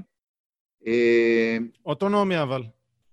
והשאיפה הייתה אוטונומיה רחבה, אה, מה שנקרא, כל אחד לפי הכיוון שלו, לא לא מדינה פלסטינית, אף אחד לא דיבר על זה. זה חשבנו גם על אפשרות שאולי הירדנים יהיו שותפים בכל המהלך הזה, אה, למרות שהירדנים באותה תקופה כבר הם בשלב הניתוק של אה, הגדה, מה שהם קוראים הגדה המערבית, אבל עדיין... כן, שללו אה, ביום אחד את, את האזרחות של כן, כל תושבי הגדה. כן, אז עדיין אנחנו מנסים כן להוביל לכיוון הזה, וחשבנו שיש אה, וחשבנו שיש לזה פוטנציאל, ולא רק שחשבנו שיש פוטנציאל, גם התחלנו ללכת, לעבוד בצורה מאוד מאוד רצינית על הכיוון הזה, ויצרנו אה, מהלך של בניית הנהגה. אה, ובהתחלה, כמו שאני מציין, זה היה מאוד מאוד קשה. כמובן, התגובה הראשונית הייתה, לכו תדברו עם האנשים שם בתוניס, כולם פחדו, אף אחד לא העז אה, לדבר איתנו. אה, אבל בהדרגה אנחנו מתחילים למצוא את השותפים. דבר שאנשים פחות מכירים, אבל אנחנו כבר ממש עשינו את זה בצורה מאוד מתוחכמת באותה תקופה. לא היו יותר מדי ערוצי לוויין ערביים שה... שהאוכלוסייה צפתה בהם, אז הטלוויזיה הישראלית בערבית וכל ישראל בערבית היו, מה שנקרא, נהנו מאחוזי צפייה והאזנה מאוד מאוד גבוהים. היינו עושים מפגשים עם אנשים אה, מזמינים אותם, השיחות היו, היינו מדברים על כל מה שאתה רוצה, אה, שכמובן התשובה הראשונה של כולם הייתה טוניס, טוניס, טוניס, ומדברים על דברים אחרים והבעיות כלליות. אה, אבל כמובן, התמונות האלה של האנשים שמצטרפים למפגשים האלה, מתחילים להיתפס כפוטנציאל להנהגה, ואז פתאום המון אנשים באים, מתקשרים אליי ואומרים לי, אנחנו רוצים גם להצטרף למפגשים האלה, כדי שאנחנו גם נהיה הנהגה. שגם יתחילו לתפוס אותנו כהנהגה, ובהדרגה אנחנו מתחילים לזהות מי באמת עם פוטנציאל הנהגה, ובאמת כבר מתחילים אה, לבנות את הגרעין של ההנהגה, שבו אה, נזכר שאנחנו מגיעים לשלב של מלחמת אה, המפרץ. אש"ף בראשות ערפאת מקבל מכה מאוד מאוד קשה, אה, כל התקציבים שלו נמחקים, הוא כמעט לא מצליח לתפקד, כבר רמת האיום שלו... כי הוא אה, תומך בסדאם חוסיין, נכון? כן, ו- נכון. וכל מדינות סעודיה ה- מפסיק? כן, אוקיי. סעו- סעודיה, כווית, אה, כל אלה האמירויות, הפסיקו לממן אותו, אוקיי. מפסיקים לממן אותו, ו... ו... והוא כמעט, בדרך להימחק. אה, כלומר, הפוטנציאל לקדם את התוכנית הזאת כבר היה קיים. אבל אז מגיעות הבחירות בישראל. רגע, רגע, לפני זה, לפני זה, יש את. ועידת מדריד. בדיוק, מי, מי, מי הגיש לו גלגל הצלה? הירדנים? אנחנו מדברים על זה שבדיוק בשלב הזה שאתה מדבר עליו, הייתה ועידת בשלב מדריד. הזה אנחנו מקימים את ועידת מדריד, אה, כאילו ועידת מדריד אה, יוצאת, שאש"ף רשמי לא ממלא שם תפקיד, זאת אומרת, יש משלחת ירדנית-פלסטינית, אמנם אש"ף נותן את האור הירוק מאחורי הקלעים, כי אין לו כל כך ברירה. המטרה שלנו הייתה אה, להשתמש בפלטפורמה הזאת כדי לחזק את ההנהגה המקומית, אבל כאן מתנהלות המון המון טעויות ישראליות. אה, אנחנו, לא רק שאנחנו לא מחזקים את ההנהגה, אנחנו נותנים לאש"ף להשתלט למעשה מאחורי הקלעים על המשלחת, ולנטרל אז כל שנייה. סיכוי שיהיה. אז, אז תסביר לנו, מה, מה, מאיפה נולדה ועידת מדריד ואיך אש"ף נמצא שם מאחורי הקלעים עם הירדנים הפלסטינים? מה קרה? אה, כי אתה מד- מתאר פה תהליך הפוך לחלוטין. אז זהו, ו- התהליך הבסיסי היה, המטרה הבסיסית הייתה לזרוק את אש"ף מכל הסיפור הזה, ולכן המשלחת היא משלחת בראשותו של אה, חיידר עבד אל-שאפי ופייסל חוסייני. אה, הם למעשה היו ראשי המשלחת, אה, יחד עם אה, נציגות ירדנית, אבל אה, ישראל לא עומדת על זה שאנשי המשלחת, כאילו, להפך, ישראל אפילו נותנת להם אור ירוק, לכו תיפגשו עם אנשי אש"ף. וה... וזה ה- למעשה הטעות הבסיסית, שמאפשרת לאנשי אש"ף אה, לנהל את המשלחת ולגרום לזה שלא יהיה שום סיכוי להתקדם לשום דבר. עכשיו, אני חייב להגיד שראש הממשלה דאז, יצחק שמיר, אה, לא כל כך, אה, זה לא כל כך הפריע לו, כאילו מבחינתו, שיישארו ככה. כלומר, יצחק רבין, לא. זיכרונו לברכה, אה, חשב שהוא יצליח דרך זה להגיע ל... להגיע למש... לזה שיהיה איזשהו... אה, אה, משלחת ש... שתהיה משמעותית, שאפשר יהיה לתאם אולי איזושהי אוטונומיה, איזושהי אה, קונפדרציה ירדנית-פלסטינית, משהו אה, יותר משמעותי. שמיר, אה, מבחינתו לא האמין בכל הדבר הזה, מבחינתו זה היה רק לגנוב את הזמן. אה, תן לי, ו- תן לי לתת עוד רקע פרשנות שלי, אוקיי? כן, אם אני לא טועה, מי שלחץ זה ג'ורג' בוש, ג'ורג' בוש האב, ו- ומזכיר המדינה שלו, ג'יימס נכון. בייקר. ו- ולמה הם לחצו כל כך? שוב, פרשנות. מזכיר שאנחנו מדברים פה על תקופה של נפילת חומת ברלין, קריסת ברית המועצות, דמוקרטיזציה במזרח אירופה. הנה, קץ ההיסטוריה, אוקיי?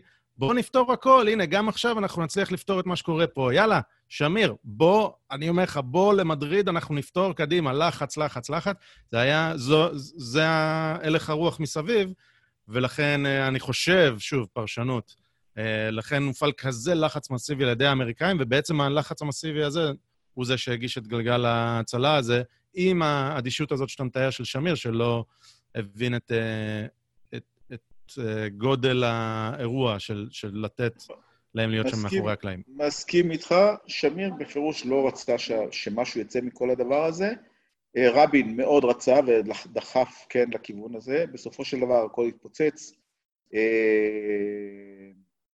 כל הסיפור הזה של התרגיל המסריח וכל הדברים, ו... ולא, ואיך אומרים? לא קרה שום דבר. ולאחר מכן, בעצם לא, רבין כבר לא היה שם, אבל אני קצת מבלבל, מה שנקרא, דברים, זה כבר, רבין כבר לא חלק מהעסק, כבר במלחמת המפרץ שר הביטחון זה משה ארנס, אבל אה, שמיר אה, שיתף פעולה עם המשלחת הזאת, אבל דאג שאיך אומרים, לא יקרה כלום, ולכן לא הפריע לו שאש"ף משתלט מאחורי הקלעים על המשלחת, ואז יש לו סיבה להגיד למה לא קורה כלום. אה, והתוצאה הסופית היא ש... שהשיחות האלה לא הובילו, מה שנקרא, הובילו למבוי סתום, ואז כשרבין עולה לשלטון, בהתחלה הוא ממשיך לעשות איזשהו ניסיון, אבל אז הוא מבין שזה לא מגיע לשום מקום. אתה מדבר על המאמץ שלכם עם ההנהגה המקומית. כן, ונותן את האור הירוק לאפשר לאש"ף לחתור להסכם, למרות שאני חייב להגיד שבאמת, באמת, מצד השטח הייתה כבר בשלות אה, גדולה מאוד להנהגה מקומית. כולל, אגב, פעילים של הפת"ח בשטח, שבאמת פעילים מאוד מאוד מרכזיים, שאמרו לנו, אנחנו מוכנים כבר. תנו לנו, אנחנו מקימים פה את ההנהגה שלנו, אנחנו מעדיפים שאנחנו נהיה אלה שישלטו פה, ולא, אה, ולא אנשי אש"ף תוניס, כי הם, אחר כך הם לא ישאירו לנו שום דבר, מה שנקרא, הם ישאירו אותנו בשוליים של השוליים. אה, אבל... אה, כן, אני רוצה לתת עוד... עוד איזה רקע, אמרת שרבין עלה, ואז הוא ניסה, ו- ו- ובסופו של דבר הלך לאופציה של אש"ף תוניס, אבל דיברנו על זה שבוועידת מדריד הם היו מאחורי הקלעים.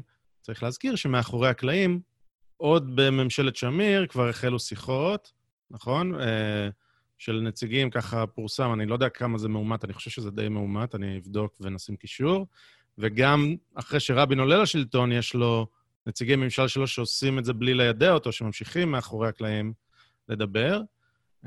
אז זה רק אני נותן כאנקדוטה, אבל אני מאתגר אותך ואומר, אתה בעצמך אמרת שזה לא הלך לשום מקום. אז איזו עוד ברירה הייתה לרבין, אלא לא ללכת לאופציה של אש"ף תוניס? אז כמו שאמרתי, כמו שאמרתי, זה, זה לא לגמרי נכון שזה לא הלך לשום מקום. זה נכון הוא שבגלל שאנחנו אה, נתנו לאש"ף להשתלט על המשלחת הזאת של, אה, שהתנהלה במדריד, אז למשלחת הזאת לא היה שום חבל להגיע להסכם.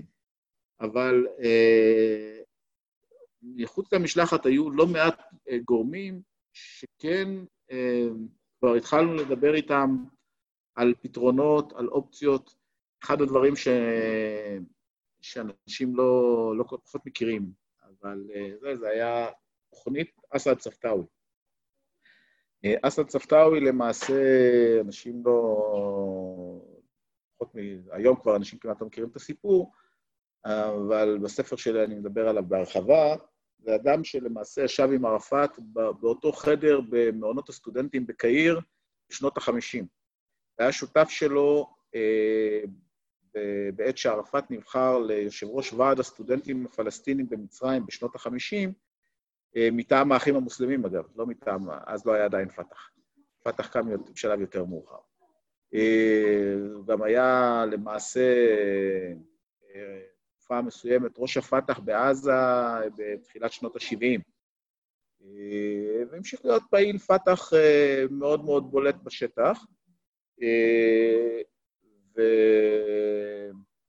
והוא למעשה ניסה להביא תוכנית של, של הנהגה מקומית פלסטינית, שתקבל כביכול אור ירוק בהתחלה מאש"ף, אבל בהמשך, כאילו, מולנו היה מה שהיה ברור שהוא הולך להתנתק מה, למעלה, מה, מההנחיות, מה, מזה שרוצה לכוון אותו מלמעלה, והיה לנו ברור שאפשר אה, להתקדם מולו.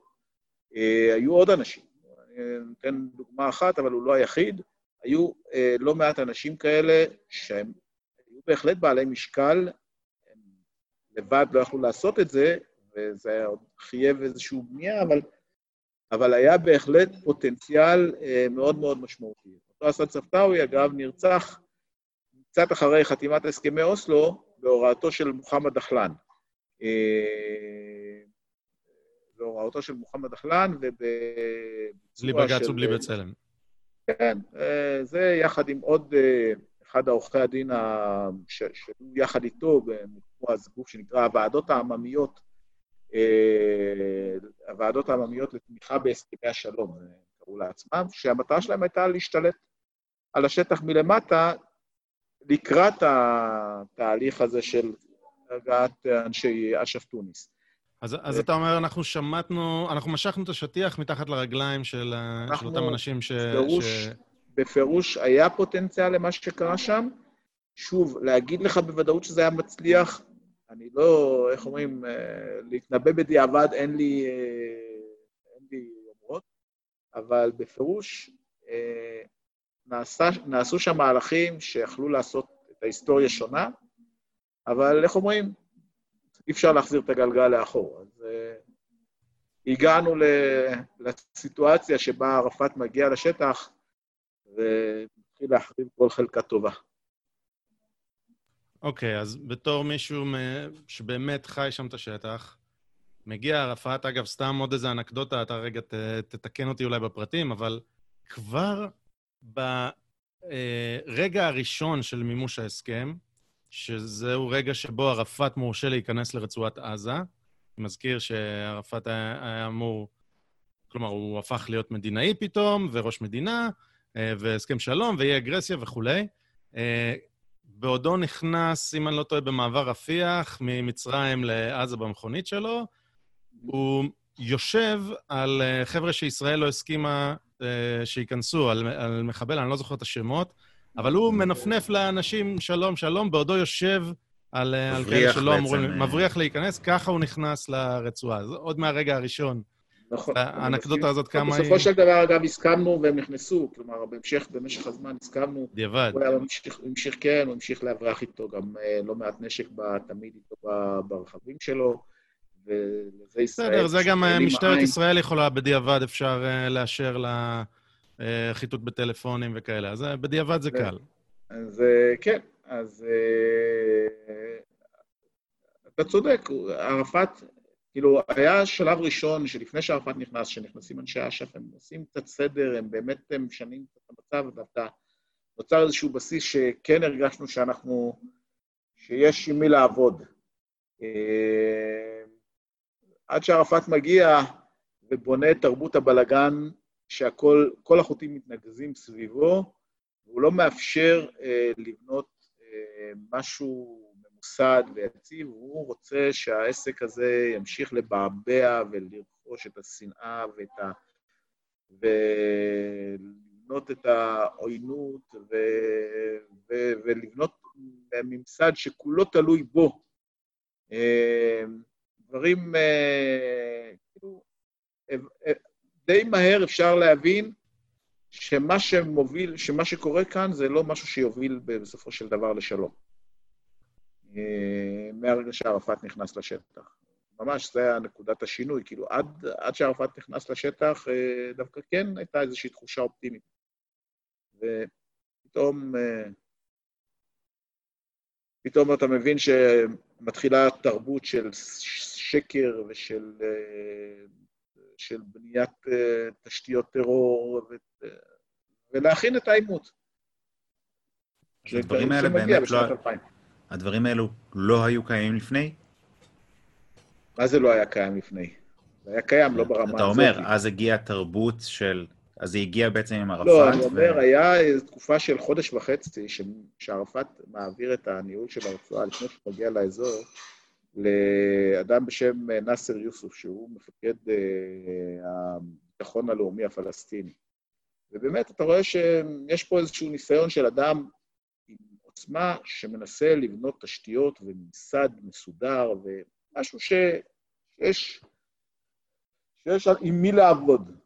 וכשערפאת מגיע, הוא פשוט מנטרל את אותו נאסר יוסוף ומאפשר, כאילו, כל מנגנון שם פועל פתאום בנפרד, כולם כפופים אליו, כל מנגנון הוא כמו איזו ממלכה נפרדת, אה, בוזזים את האוכלוסייה, מתעמרים באוכלוסייה מצד אחד, מצד שני אה, בונים תשתיות, כל, כל מפקד מנגנון בונה לעצמו איזו תשתית של אה, פעילי פת"ח שהם טרוריסטים כאלה לשעבר. התפקיד שלהם זה לגנוב עבורו כספים כדי שהוא יתעשר. אתה רואה שלא נבנה שם משהו שהוא בדרך להיות מדינה, זה משהו שהוא בדרך להיות אה, אנרכיה כללית, שרק ערפאת יכול לשלוט בה. וזה מה, ש, מה שקורה בתקופה הזאת של אחרי שערפאת מגיע. כלומר, אם מישהו חשב שבוא נבנית איזושהי תשתית שאפשר יהיה להגיע איתה לאיזשהו חיים בשלום, די מהר אתה מבין שזה לא, זה לא מה שקורה שם. וזהו. אוקיי, okay, אז מאה אחוז. עכשיו, מה, מה, איך זה בא לידי ביטוי בפועל, או אני אשאל ספציפית יותר? גם פה אני מכיר שיש תפיסה, אתה תגיד לי מה אתה חושב על התפיסה הזאת, שכן, היה פיגועים, תמיד היה פיגועים, עשרות שנים היו פיגועים, אבל מאז שערפאת הגיע, התחילו באמת פיגועי מתאבדים ופצצות באוטובוסים, אבל זה בכלל בא בתגובה. זה בא בתגובה בכלל אה, אה, לטבח של ברוך גולדשטיין בחברון. עד אז הם לא השתמשו בנשק יום הדין הזה. אבל ברוך גולדשטיין חירפן אותם. אה, אז א', מה אתה חושב על התפיסה הזאת? כמה היא נפוצה? וב', מה היה התפקיד של ערפאת שם, כי בסוף זה בעיקר חמאס עשו את הדברים האלה, אם לא עד האינתיפאדה השנייה, נראה לי ש, שחמאס, ג'יהאד איסלאמי, היו היחידים שעשו את זה, ואש"ף אה, בצורה רשמית לא. נכון. עד התקופה של אה, האינתיפאדה השנייה, אנשי הפת"ח אה, לא, לא שותפים בפיגועי התאבדות. כן, היו תקריות שבהן אנשי אש"ף פתחו באש לעבר, ה... לעבר חיילי צה"ל, כל מיני אירועים ספורדיים מקומיים, ואתה צודק שפיגוע ההתאבדות המשמעותי הראשון קורה בדיוק ביום ה-40 לטבח של ברוך גולדשטיין בחברון, ומוביל אותו יחיא עייש. רק שאני צריך לציין ש... שעוד לפני זה יחיא עייש מנסה להוציא פיגוע של מכונית תופת בישראל, והפיגוע הזה נכשל. זה עוד לפני uh, הסיפור של ברוך גולדשטיין. Uh, כך שצריך גם uh, להסתכל על, על כל הצדדים. נכון ש... אה, ונכון ש... שיאסר ערפאת אה, בשלב הזה לא שותף בפיגועים, אבל הוא בהחלט נותן להם איזשהו, מה שנקרא, אישור בקריצת עין. אה, אפילו אני יכול להגיד, להגיד שאחד הפיגועים, הפיגוע בדיזינגוף, לאחר ה... לאחר ה...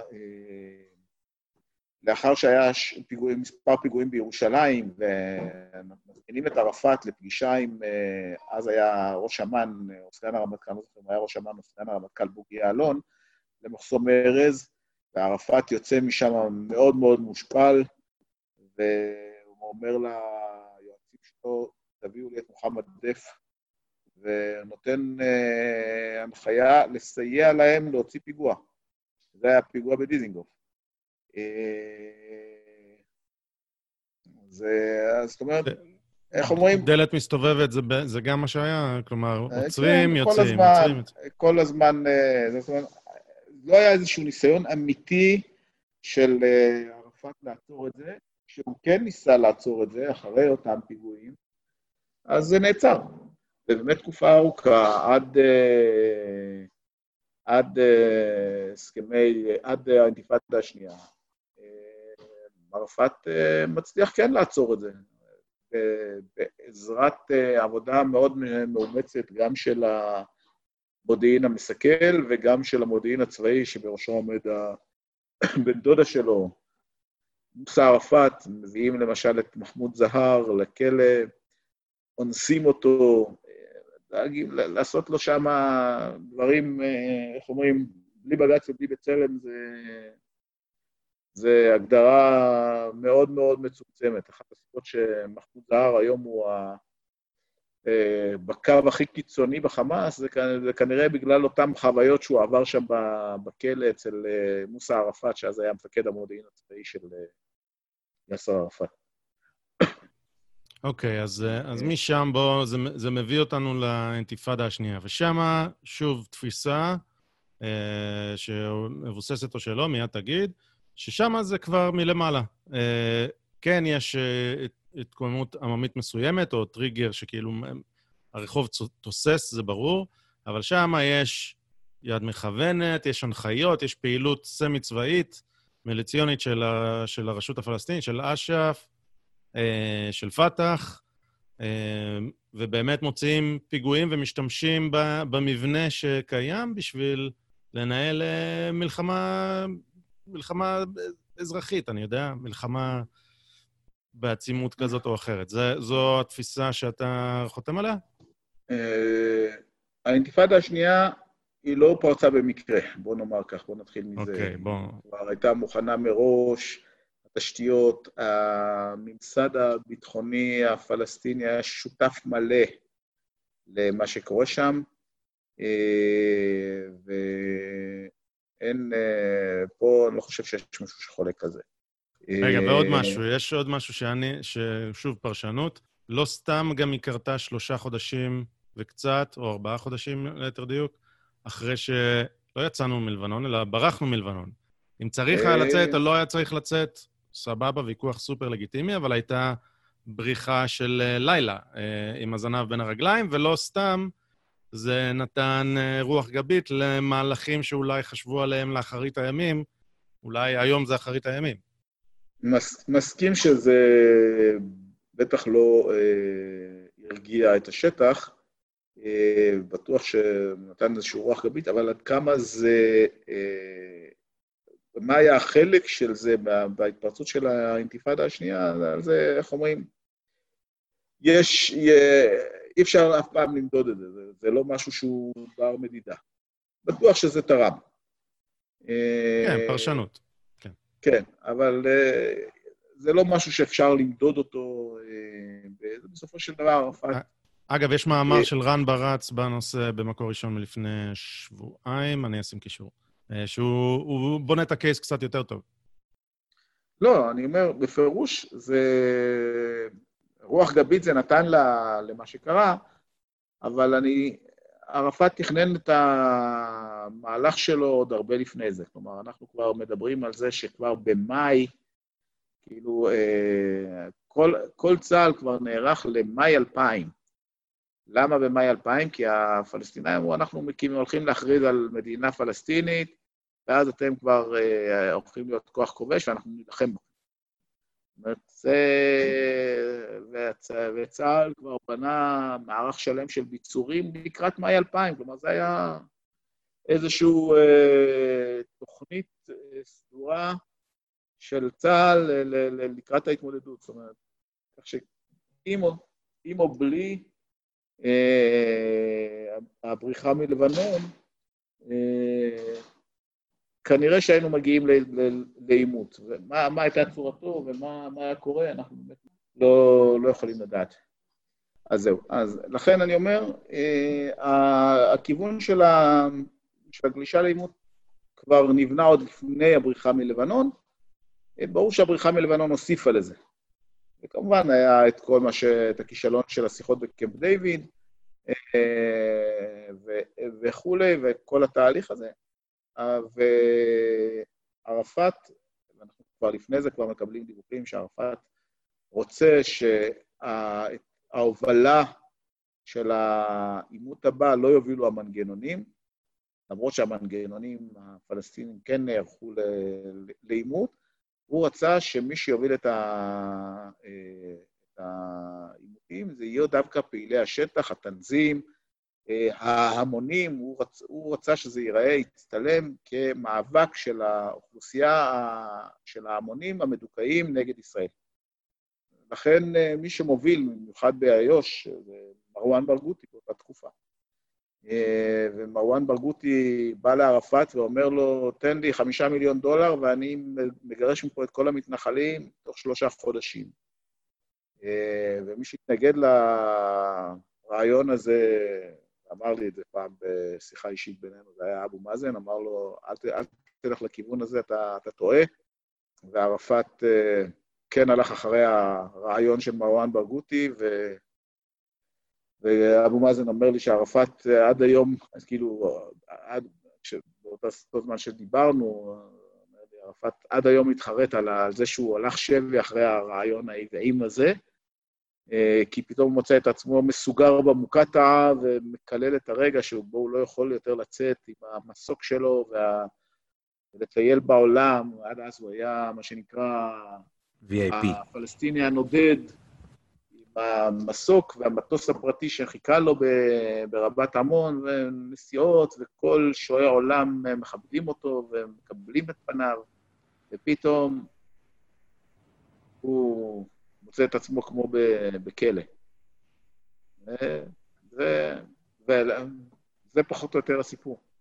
אז אתה אומר שהמנגנונים עצמם, אה, מנגנוני הביטחון בעצם, כמובן הפלסטינאים, לא השתתפו, לא, הם לא, לא לא השתתפו. הם השתתפו. אבל ערפאת זהו, זה מלכתחילה השאלה שלי. שמישהו יוביל... ערפאת מלכתחילה חתר לזה שהמנגנונים יהיו מה שנקרא, ייתנו את הגב, הם לא יהיו בחזית. ככל שחלף הזמן, אנשי התנזים פחות, פחות היו בחזית, אנשי המנגנונים כן, ומי שתפס את ההובלה יותר מכולם זה היו דווקא אנשי החמאס, שפתאום תפסו את זה שהם יכולים להוציא את הפיגועים, פיגועי הטרור, הם קיבלו מה שנקרא חופש פעולה, ומה שנקרא, השד הזה יצא מהבקבוק ויותר אי אפשר היה להח- להחזיר אותו בחזרה. עד שבהדרגה, גם עד שבסופו של דבר גם הם אה, משתלטים על רצועת עזה אחרי ההת- ההתנתקות, אבל כבר לפני ההתנתקות הם היו, הם בנו לעצמם כוח צבאי שאי אפשר יותר להחזיר אה, כמו שהיה לפני אה, מה, ש, מה שקוראים באינתיפאדה השנייה. אוקיי, אז, אז בוא, זה היה אה, כל השלב האחרון, דיברנו באמת על השתלשלות העניינים. אני רוצה רגע לסחוט ממך קצת פרשנות. מה, מה, מה הדברים שאתה חושב שאנחנו כחברה ישראלית פשוט לא קולטים? מה, מה אתה חושב שאנחנו אה, פספסנו בדרך או מפספסים גם היום, שאנחנו צריכים להבין בנוגע ל, למה שהיה, אולי מה שהיה באוסלו, אולי מה שקורה היום, אולי ההתנתקות? תן לי רגע את הדברים הגדולים שאנחנו, לדעתך, אה, בוא נגיד ככה, שגרמו לך אולי להתפטר גם מה, מעבודתך, כן? תן, לי, תן, תן לנו קצת אה, את הפרשנות שלך אני- למצב. אני רוצה, ל... איך אומרים, אה, באמת בוא נחזור טיפה אחורה אה, לתחילת הדרך. כשישראל מקבלת את השליטה בעזה וביהודה ושומרון, התפיסה הבסיסית היא שזה פיקדון זמני שאנחנו הולכים להחזיר אותו את כולו. איך, לאיזה דרך, מה מו? שאלה שמעטים אה, זה, אבל הת- התחושה הכללית היא שזה, שזה משהו זמני. וכל ההתנהלות שלנו מול יהודה ושומרון ועזה היא התנהלות של אה, מול איזשהו אתגר זמני, שבסופו של דבר אנחנו צריכים להיפטר ממנו. תודה, זה לא שלנו. אה, התשובה היא לא לטווח ארוך. מהיד כן. לפה, לא, בלי תכנון.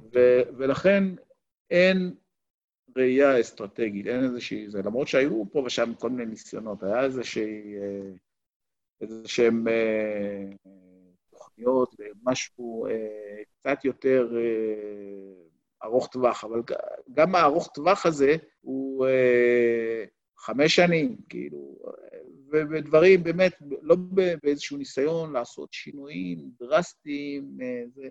לכן כל, כל דבר שאנחנו עשינו נעשה בצורה של טלאי על טלאי. אמרתי, דיברתי על שיקום הפליטים, אז עשינו כבר פרויקט כל כך יפה, אבל לא עד הסוף. אז, אז במקום, אז בנינו מחנות פליטים יותר ענקיים ועם uh, בתים יפים יותר. והבתים בתוכם מאוד יפים, אבל ה... כל האווירה מסביב הם. זה לא, כל ההתנהלות שלנו, אחד הדברים ש... שכל הזמן אמרו לנו בעזה, כשאנחנו אמרנו, אנחנו מנהל האזרחי, אנחנו דואגים לבריאות ולחינוך, אז התשובה של כל האנשים שאיתם נפגשנו הייתה שאין לנו פה בעזה לא בריאות ולא חינוך, ותפסיקו לעבוד עלינו בעיניים. אה, אתם לא באמת דואגים לנו. אה, ו- וכ- וככה זה גם ההתנהלות מול ההתיישבות היהודית ביהודה ושומרון. כלומר, זה משהו שהוא זמני, ולכן לא צריך לבנות איזושהי תוכנית, אה, איפה יש, איפה אין, והכל נעשה בצורה כזאת של טלאי על גבי טלאי. אין ראייה ארוכת טווח. כש, כשאין ראייה ארוכת טווח, אז אנחנו כל הזמן עסוקים בכיבוי שריפות, וזה בחזית שהיא... זה, זה פה, זה, איך אומרים, איך מישהו אמר, יש הזה כאן, אז זה פה. וכל ההתנהלות הזאת אה, מובילה לזה שהדברים מסתבכים וכל הזמן נהיים יותר ויותר בעייתיים. הפעם האחת והיחידה שניסו אומרת, היו שני, שני ניסיונות. הניסיון אחד היה מה שנקרא ההתנתקות או הגירוש של היהודים מעזה. בואו נתנתק, ניתן להם שמה להשתלט. שוב, גם זה לדעתי ראייה ילדותית, לחשוב שאתה תשאיר את השכן שלך בידך רעב, מסוגר, חי בעוני, והוא ייתן לך לחיות בנחת ובכיף. וחומת מגן, שזה מבצע שישראל נקלעה אליו בלית ברירה בשנת 2002, אחרי הפיגוע במלון פארק, שזה היה גם כן איזושהי אה, ראייה קצת שונה, בו אנחנו חייבים לשנות, מה שנקרא ליצור איזשהו שינוי מצב דרסטי. זה שני הדברים המשמעותיים. יש עכשיו את הניסיון, מה שמדברים עכשיו, שאני לא יודע מה יצא מזה, כן יצא, לא יצא, הרעיון הזה של החלת החוק הישראלי, אה, שאני אישית מאוד בעד, למרות שאפשר לעשות שם כל מיני דברים שאני, שוב, מכיוון שאני לא, לא נמצא שם בכל פרטי הדברים, אז אני לא מאה אחוז יודע איך זה מתנהל, אבל בתפיסה הכללית, לדעתי, זו תפיסה נכונה. אבל היא לא מספיקה, כי אין ראייה מה אנחנו עושים עם שאר השטח, מה, מה אנחנו רוצים לעשות, מה אנחנו רוצים להשיג, וגם כאן, אה, ו, ו, ולכן, לאורך זמן יבואו ויגידו, אבל לא פתרת את הבעיה, ונכון, אנחנו לא פותרים את הבעיה, כי אין לנו ראייה מה אנחנו רוצים להשיג עם שאר השטח, עם כל השטח ועם כל, ה, כל המכלול הזה. עכשיו, זה לא שאני חושב שאפשר לפתור את הסכסוך בזה שאנחנו נציע הצעה והפלסטינים יקבלו אותה, ומחר בבוקר אה, יקרה כאן אה, נס, ו- וכולנו נחיה פה בשלום ובאהבה ובאחווה. זה לא.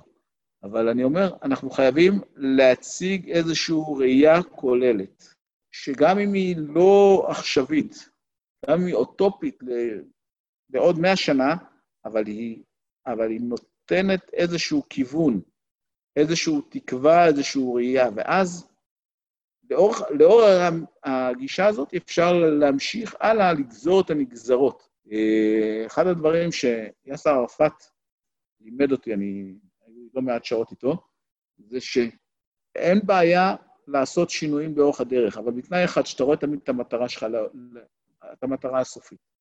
ואצלנו אין איזו ראייה של מטרה, מה אנחנו רוצים לאורך זמן. אנחנו צריכים להגדיר לעצמנו מטרה, מה אנחנו רוצים לאורך זמן, ולגזור בדרך, יהיו הרבה שינויים ונגזרות ושינויים, אבל זה חייב להיות עם ראייה ארוכת טווח. אז אני הרבה, הרבה שנים חשבתי ש... אה, לפלסטינאים יש, יש אה, אסטרטגיה. הם לא רק מתעסקים בטקטיקה כמונו, גם יש להם אסטרטגיה. הם מכוונים בסופו של דבר לאיזשהו end game, שבו הלחץ הבינלאומי אולי יגבר, והם יציבו טוב בשטח, כי הבנייה אה, אצלם היא הרבה יותר רחבה מאשר אצלנו. ובסופו של דבר, אה, משהו יקרה לטובתם. ו- והרגיש לי כאילו, אנחנו מבחינתנו, אה, הפעולה של לשמר את הסטטוס קוו, לשמר את המצב כמו שהוא עכשיו, כאילו סוג של אה, ל- ל- להנמיך את האש, זה אולי, אה, זה אולי טקטיקה או אסטרטגיה אפילו שהיא, שהיא טובה. אה, כי אנחנו בעצם לא, לא נותנים להם להצליח את מה שהם עושים, אבל, אה, להצליח לעשות את מה שהם רוצים. אבל בסופו של דבר, אני מסתכל, כמו בין הרבה דברים אחרים, על תמריצים.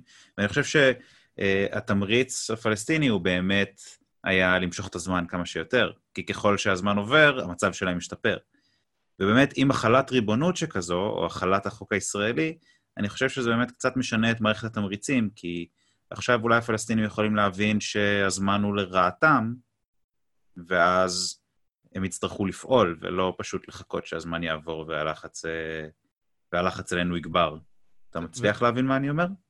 אני מבין בהחלט את מה שאתה אומר, ואתה בעצם מנסה להגיד שאצל הפלסטינים היה לאורך זמן תחושה שהזמן משחק לטובתם. בדיוק. והיום נוצר איזשהו שינוי. אני מסכים במידה רבה עם מה שאתה אומר, אה, אבל, ה- אבל עוד לפני הריבונות, למעשה אפשר לומר שהשינוי הזה מתחיל לקרות כשהחמאס משתלטת על עזה. ו... ועכשיו, וה... ואז אש"ף מאבד את הלגיטימציה לדרוש אה, מדינה פלסטינית, שאתה, אם אתה לא שולט בשטח, אתה לא יכול לבוא ולהגיד, אני רוצה מדינה. ולכן, אה, זה, זה למעשה נקודת אני לא הרגשתי שזה קרה שם, אני הרגשתי שזה אולי היה עוד אה, נקודה בקייס, אבל דווקא ב-2011 באמת התחיל השינוי באביב הערבי, לא? אה, לא, לדעתי... אולי לפני? הנקודה- אוקיי. הנקודה הבסיסית שבה אנחנו מתחיל השינוי הדרמטי, זה אותה שנת 2007. לכן, איך אומרים, כל הרעש שיצא מה- מתוכנית ההתנתקות, דבר אחד טוב יצא ממנה, ולכן זו אחת הסיבות שעד עכשיו ישראל לא מנסה אה, למצוא פתרון אה, לבעיה הקשה הזאת של רצועת עזה, שכל הזמן מציקה לעוטף עזה, שמצד אחד זה פשוט שבר לחלוטין את התביעה הפלסטינית למדינה ביהודה ושומרון ועזה.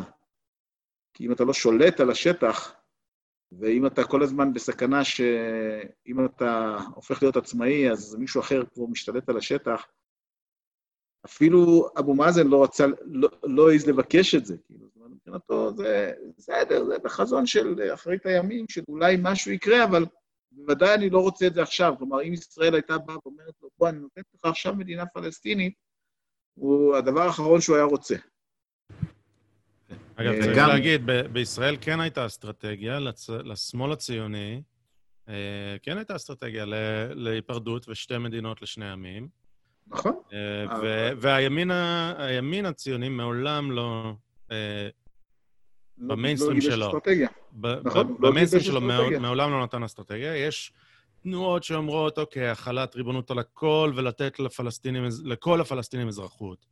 משהו אחד. יש עוד תנועה אחרת שאומרת, אוקיי, אוטונומיה פלוס, מדינה מינוס והחלת ריבונות על השאר. יש אה, כאלה שאומרים, היי, ירדן, ייתנו... אבל, אבל אה, ה- הימין הישראל, הישראלי, וספציפית, נתניהו, שעומד בראש הימין הישראלי ובראש הממשלה, מעולם לא אמר בפני הציבור הישראלי מה האסטרטגיה שלו ולאן הוא מכוון. היה כן את נאום אה, בר אילן, שבו לכאורה הוא נותן את האסטרטגיה של השמאל. אה, האם הוא התכוון לזה באותו זמן? האם הוא מתכוון לזה היום? אנחנו לא כל כך יודעים, כי הוא שומר את הקלפים קרוב לחזה. אפשר לדמיין שיש לו אסטרטגיה עם מדינות ערב האחרות, אבל הוא לא מספר לנו.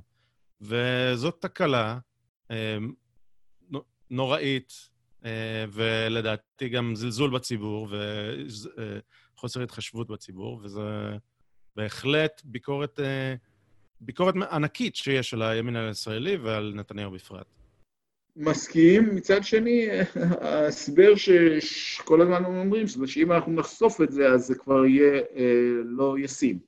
יש בזה, יש בזה יש איזושהי בזה משהו. טענה, יש בזה יש בזה, יש בזה איזשהו צדק, אבל אה, בסופו של דבר, כל עוד אין אסטרטגיה שמישהו באמת שותף אליה, אה, והיא יושבת רק במוח של אדם אחד, או של כמה בודדים, אז, אה, אז אין מערכת שלמה, ואם אין מערכת ממסד שיכול ליישם את האסטרטגיה, אז היא לעולם לא תגיע למימוש מלא. בסופו של דבר, אה, אנחנו חייבים כן להציג איזושהי אסטרטגיה, איזושהי ראייה ארוכת טווח של מה אנחנו רוצים. אה, אני שוב אומר שמה שנרצה להשיג הוא כנראה לא בר מימוש בטווח שאנחנו רואים אותו בעין, אבל הוא צריך להיות איזשהו חזון של, שאליו שואפים, אליו מתקדמים. אפשר לשאול אותך אין. מה לדעתך צריך להיות החזון הזה? וזה אולי יביא אותנו ככה אה, אני- לעטוף אני ולסיים מבין- ככה את הכל עם החזון שלך? כן. אני, מב- אני, אה, בספר שלי אני מציג את זה, אה, ושוב אני אומר, זה לא תפיסה שהיא, שהיא ברת מימוש בטווח, אפילו הייתי אומר בשלושים השנה הקרובות, טוב?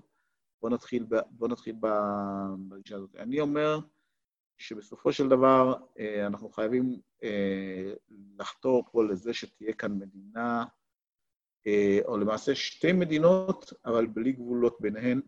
אה, תנאי אחד, שהמציאות היא כזאת שמדינת ישראל לא יוצרת לעצמה מערכת שלמה שמבטיחה שזה לא פעולת התאבדות של המדינה.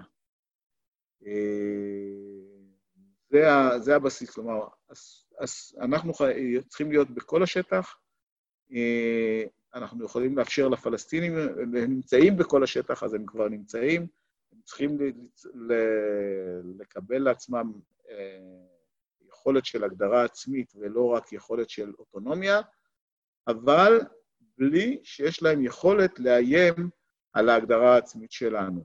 וזה חייב להיבנות במנגנון אה, משפטי ש... שלא קיים כיום בעולם. שוב, זה... היה לי ויכוח על זה פעם עם אה, אליקים העצניה, אחרי שהבן שלו, אה, בועז, הביא אותי לפגישה איתו. אה, הוא כמובן נגד כל הדבר הזה, אומר, אין דבר כזה, אין חיה כזאת. אני אומר, נכון, אין חיה כזאת, אבל אנחנו צריכים אה, ליצור חיה כזאת, והיא חייבת להיות שונה מכל מה שקיים עד היום. אה, מה לעשות, אנחנו עם אה, מיוחד, כל מה שיש לנו פה, אף פעם לא היה, אין חיה כזאת. עם אה, שמדינה כמו שיש לנו היום, של אנשים שבאו מכל העולם, שלא הכירו את השפה שלהם, ומה שנקרא, האימהות לומדות את שפת האם מפי הבנים שלהם, וכל מה שקורה פה זה, זה תופעה ייחודית שאין אותה בשום מקום בעולם, ואנחנו צריכים לייצר משהו שאין אותו בשום מקום בעולם, שבו שתי מדינות חיות בשטח אחד, שלכל אחת יש הגדרה עצמית, אבל אין לשום אה, אחד מהצדדים יכולת לאיים על ההגדרה העצמית של, ה, של הצד השני. כמובן, חלוקת המשאבים צריכה להתנהל בצורה כזאת שלא, אה, ש, שלא יוצרת את הפוטנציאל לזה שכל מה שקורה כאן קורס אה, במהירות. אני אומר שוב, זה לא משהו שהוא בר מימוש, אני לא רואה אותו, לא קורה אפילו בשלושים השנים הבאות. זה, איך הגדיר את זה השגריר האמריקאי, כשהפלסטינאים צריכים להפוך קודם לנורבגים. אה, אבל אנחנו צריכים לבוא, להגדיר לפלסטינים יעד, בואו תהפכו לנורבגים. כשתהיו, מה שנקרא, כשתהיו נורבגים, אנחנו מוכנים לדבר איתכם על... אה, על אוסלו. רק כזאת. אה? כן. תהיו נורבגים, נדבר על אוסלו. כן, אבל, אבל לא ברמה שאני מוותר על ה... ש, שבתוך השטח הזה אני יכול לייצר פה שתי מדינות. כן, יש, ב, יש מודלים ב, באירופה של מדינות שחיות אה, ביחד.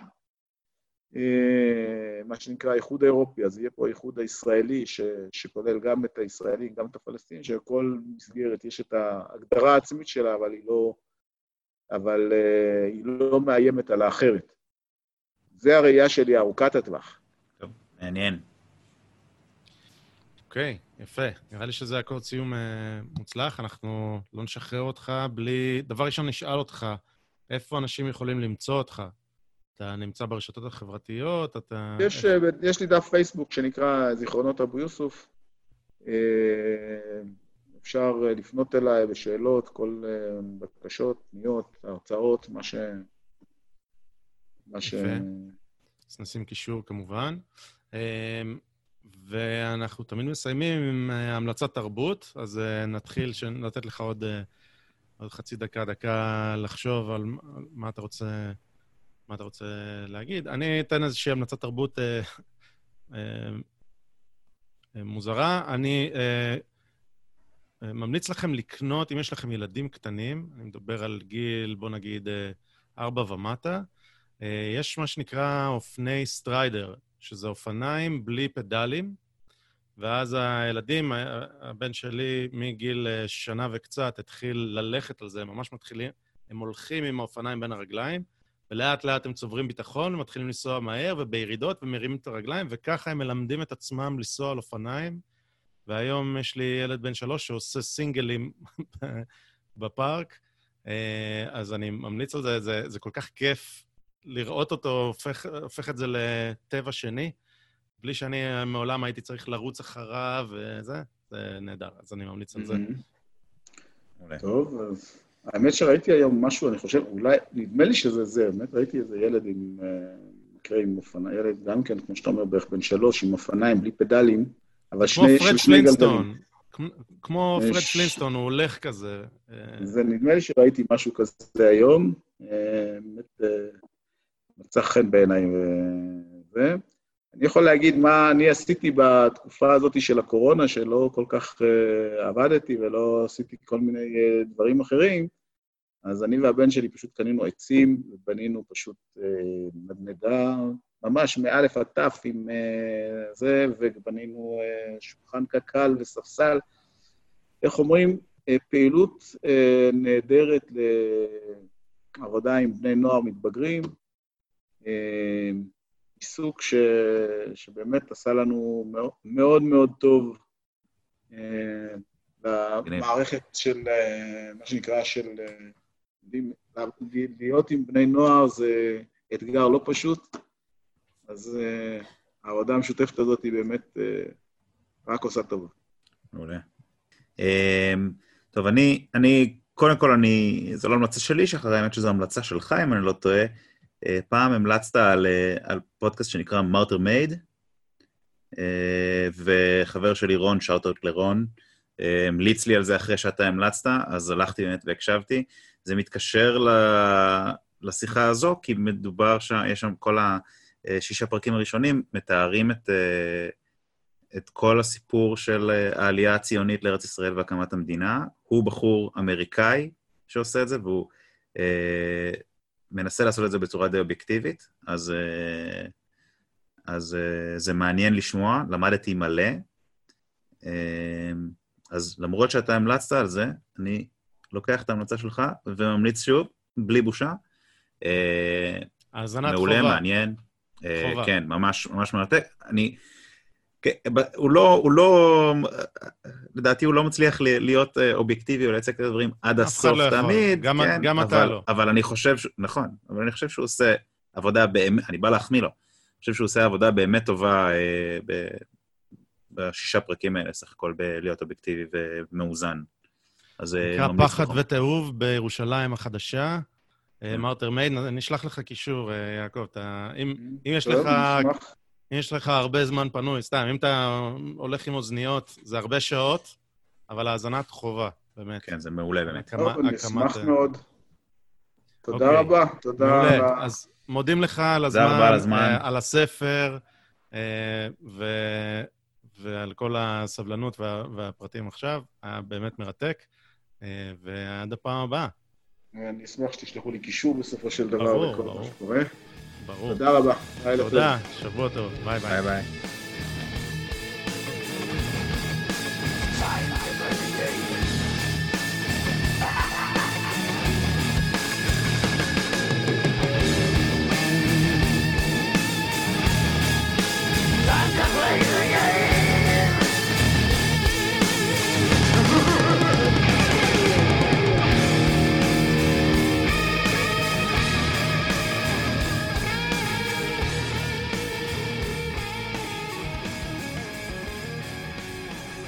אם אתם מוצאים את הפודקאסט הזה בעל ערך, אז תכתבו לנו תגובות באתר, באימייל, תעקבו אחרינו ביוטיוב, בטוויטר, צייצו אותנו או תשתפו אותנו לחבריכם, כשעוד אנשים ישמעו ויוכלו להאזין, כי אם מצאתם את זה שוב בעל ערך, אז אולי זה שווה. כל אינטראקציה שלכם עם התוכן הזה רק תעזור לנו. אז uh, מודים לכם מראש ותודה רבה שהאזנתם. להתראות.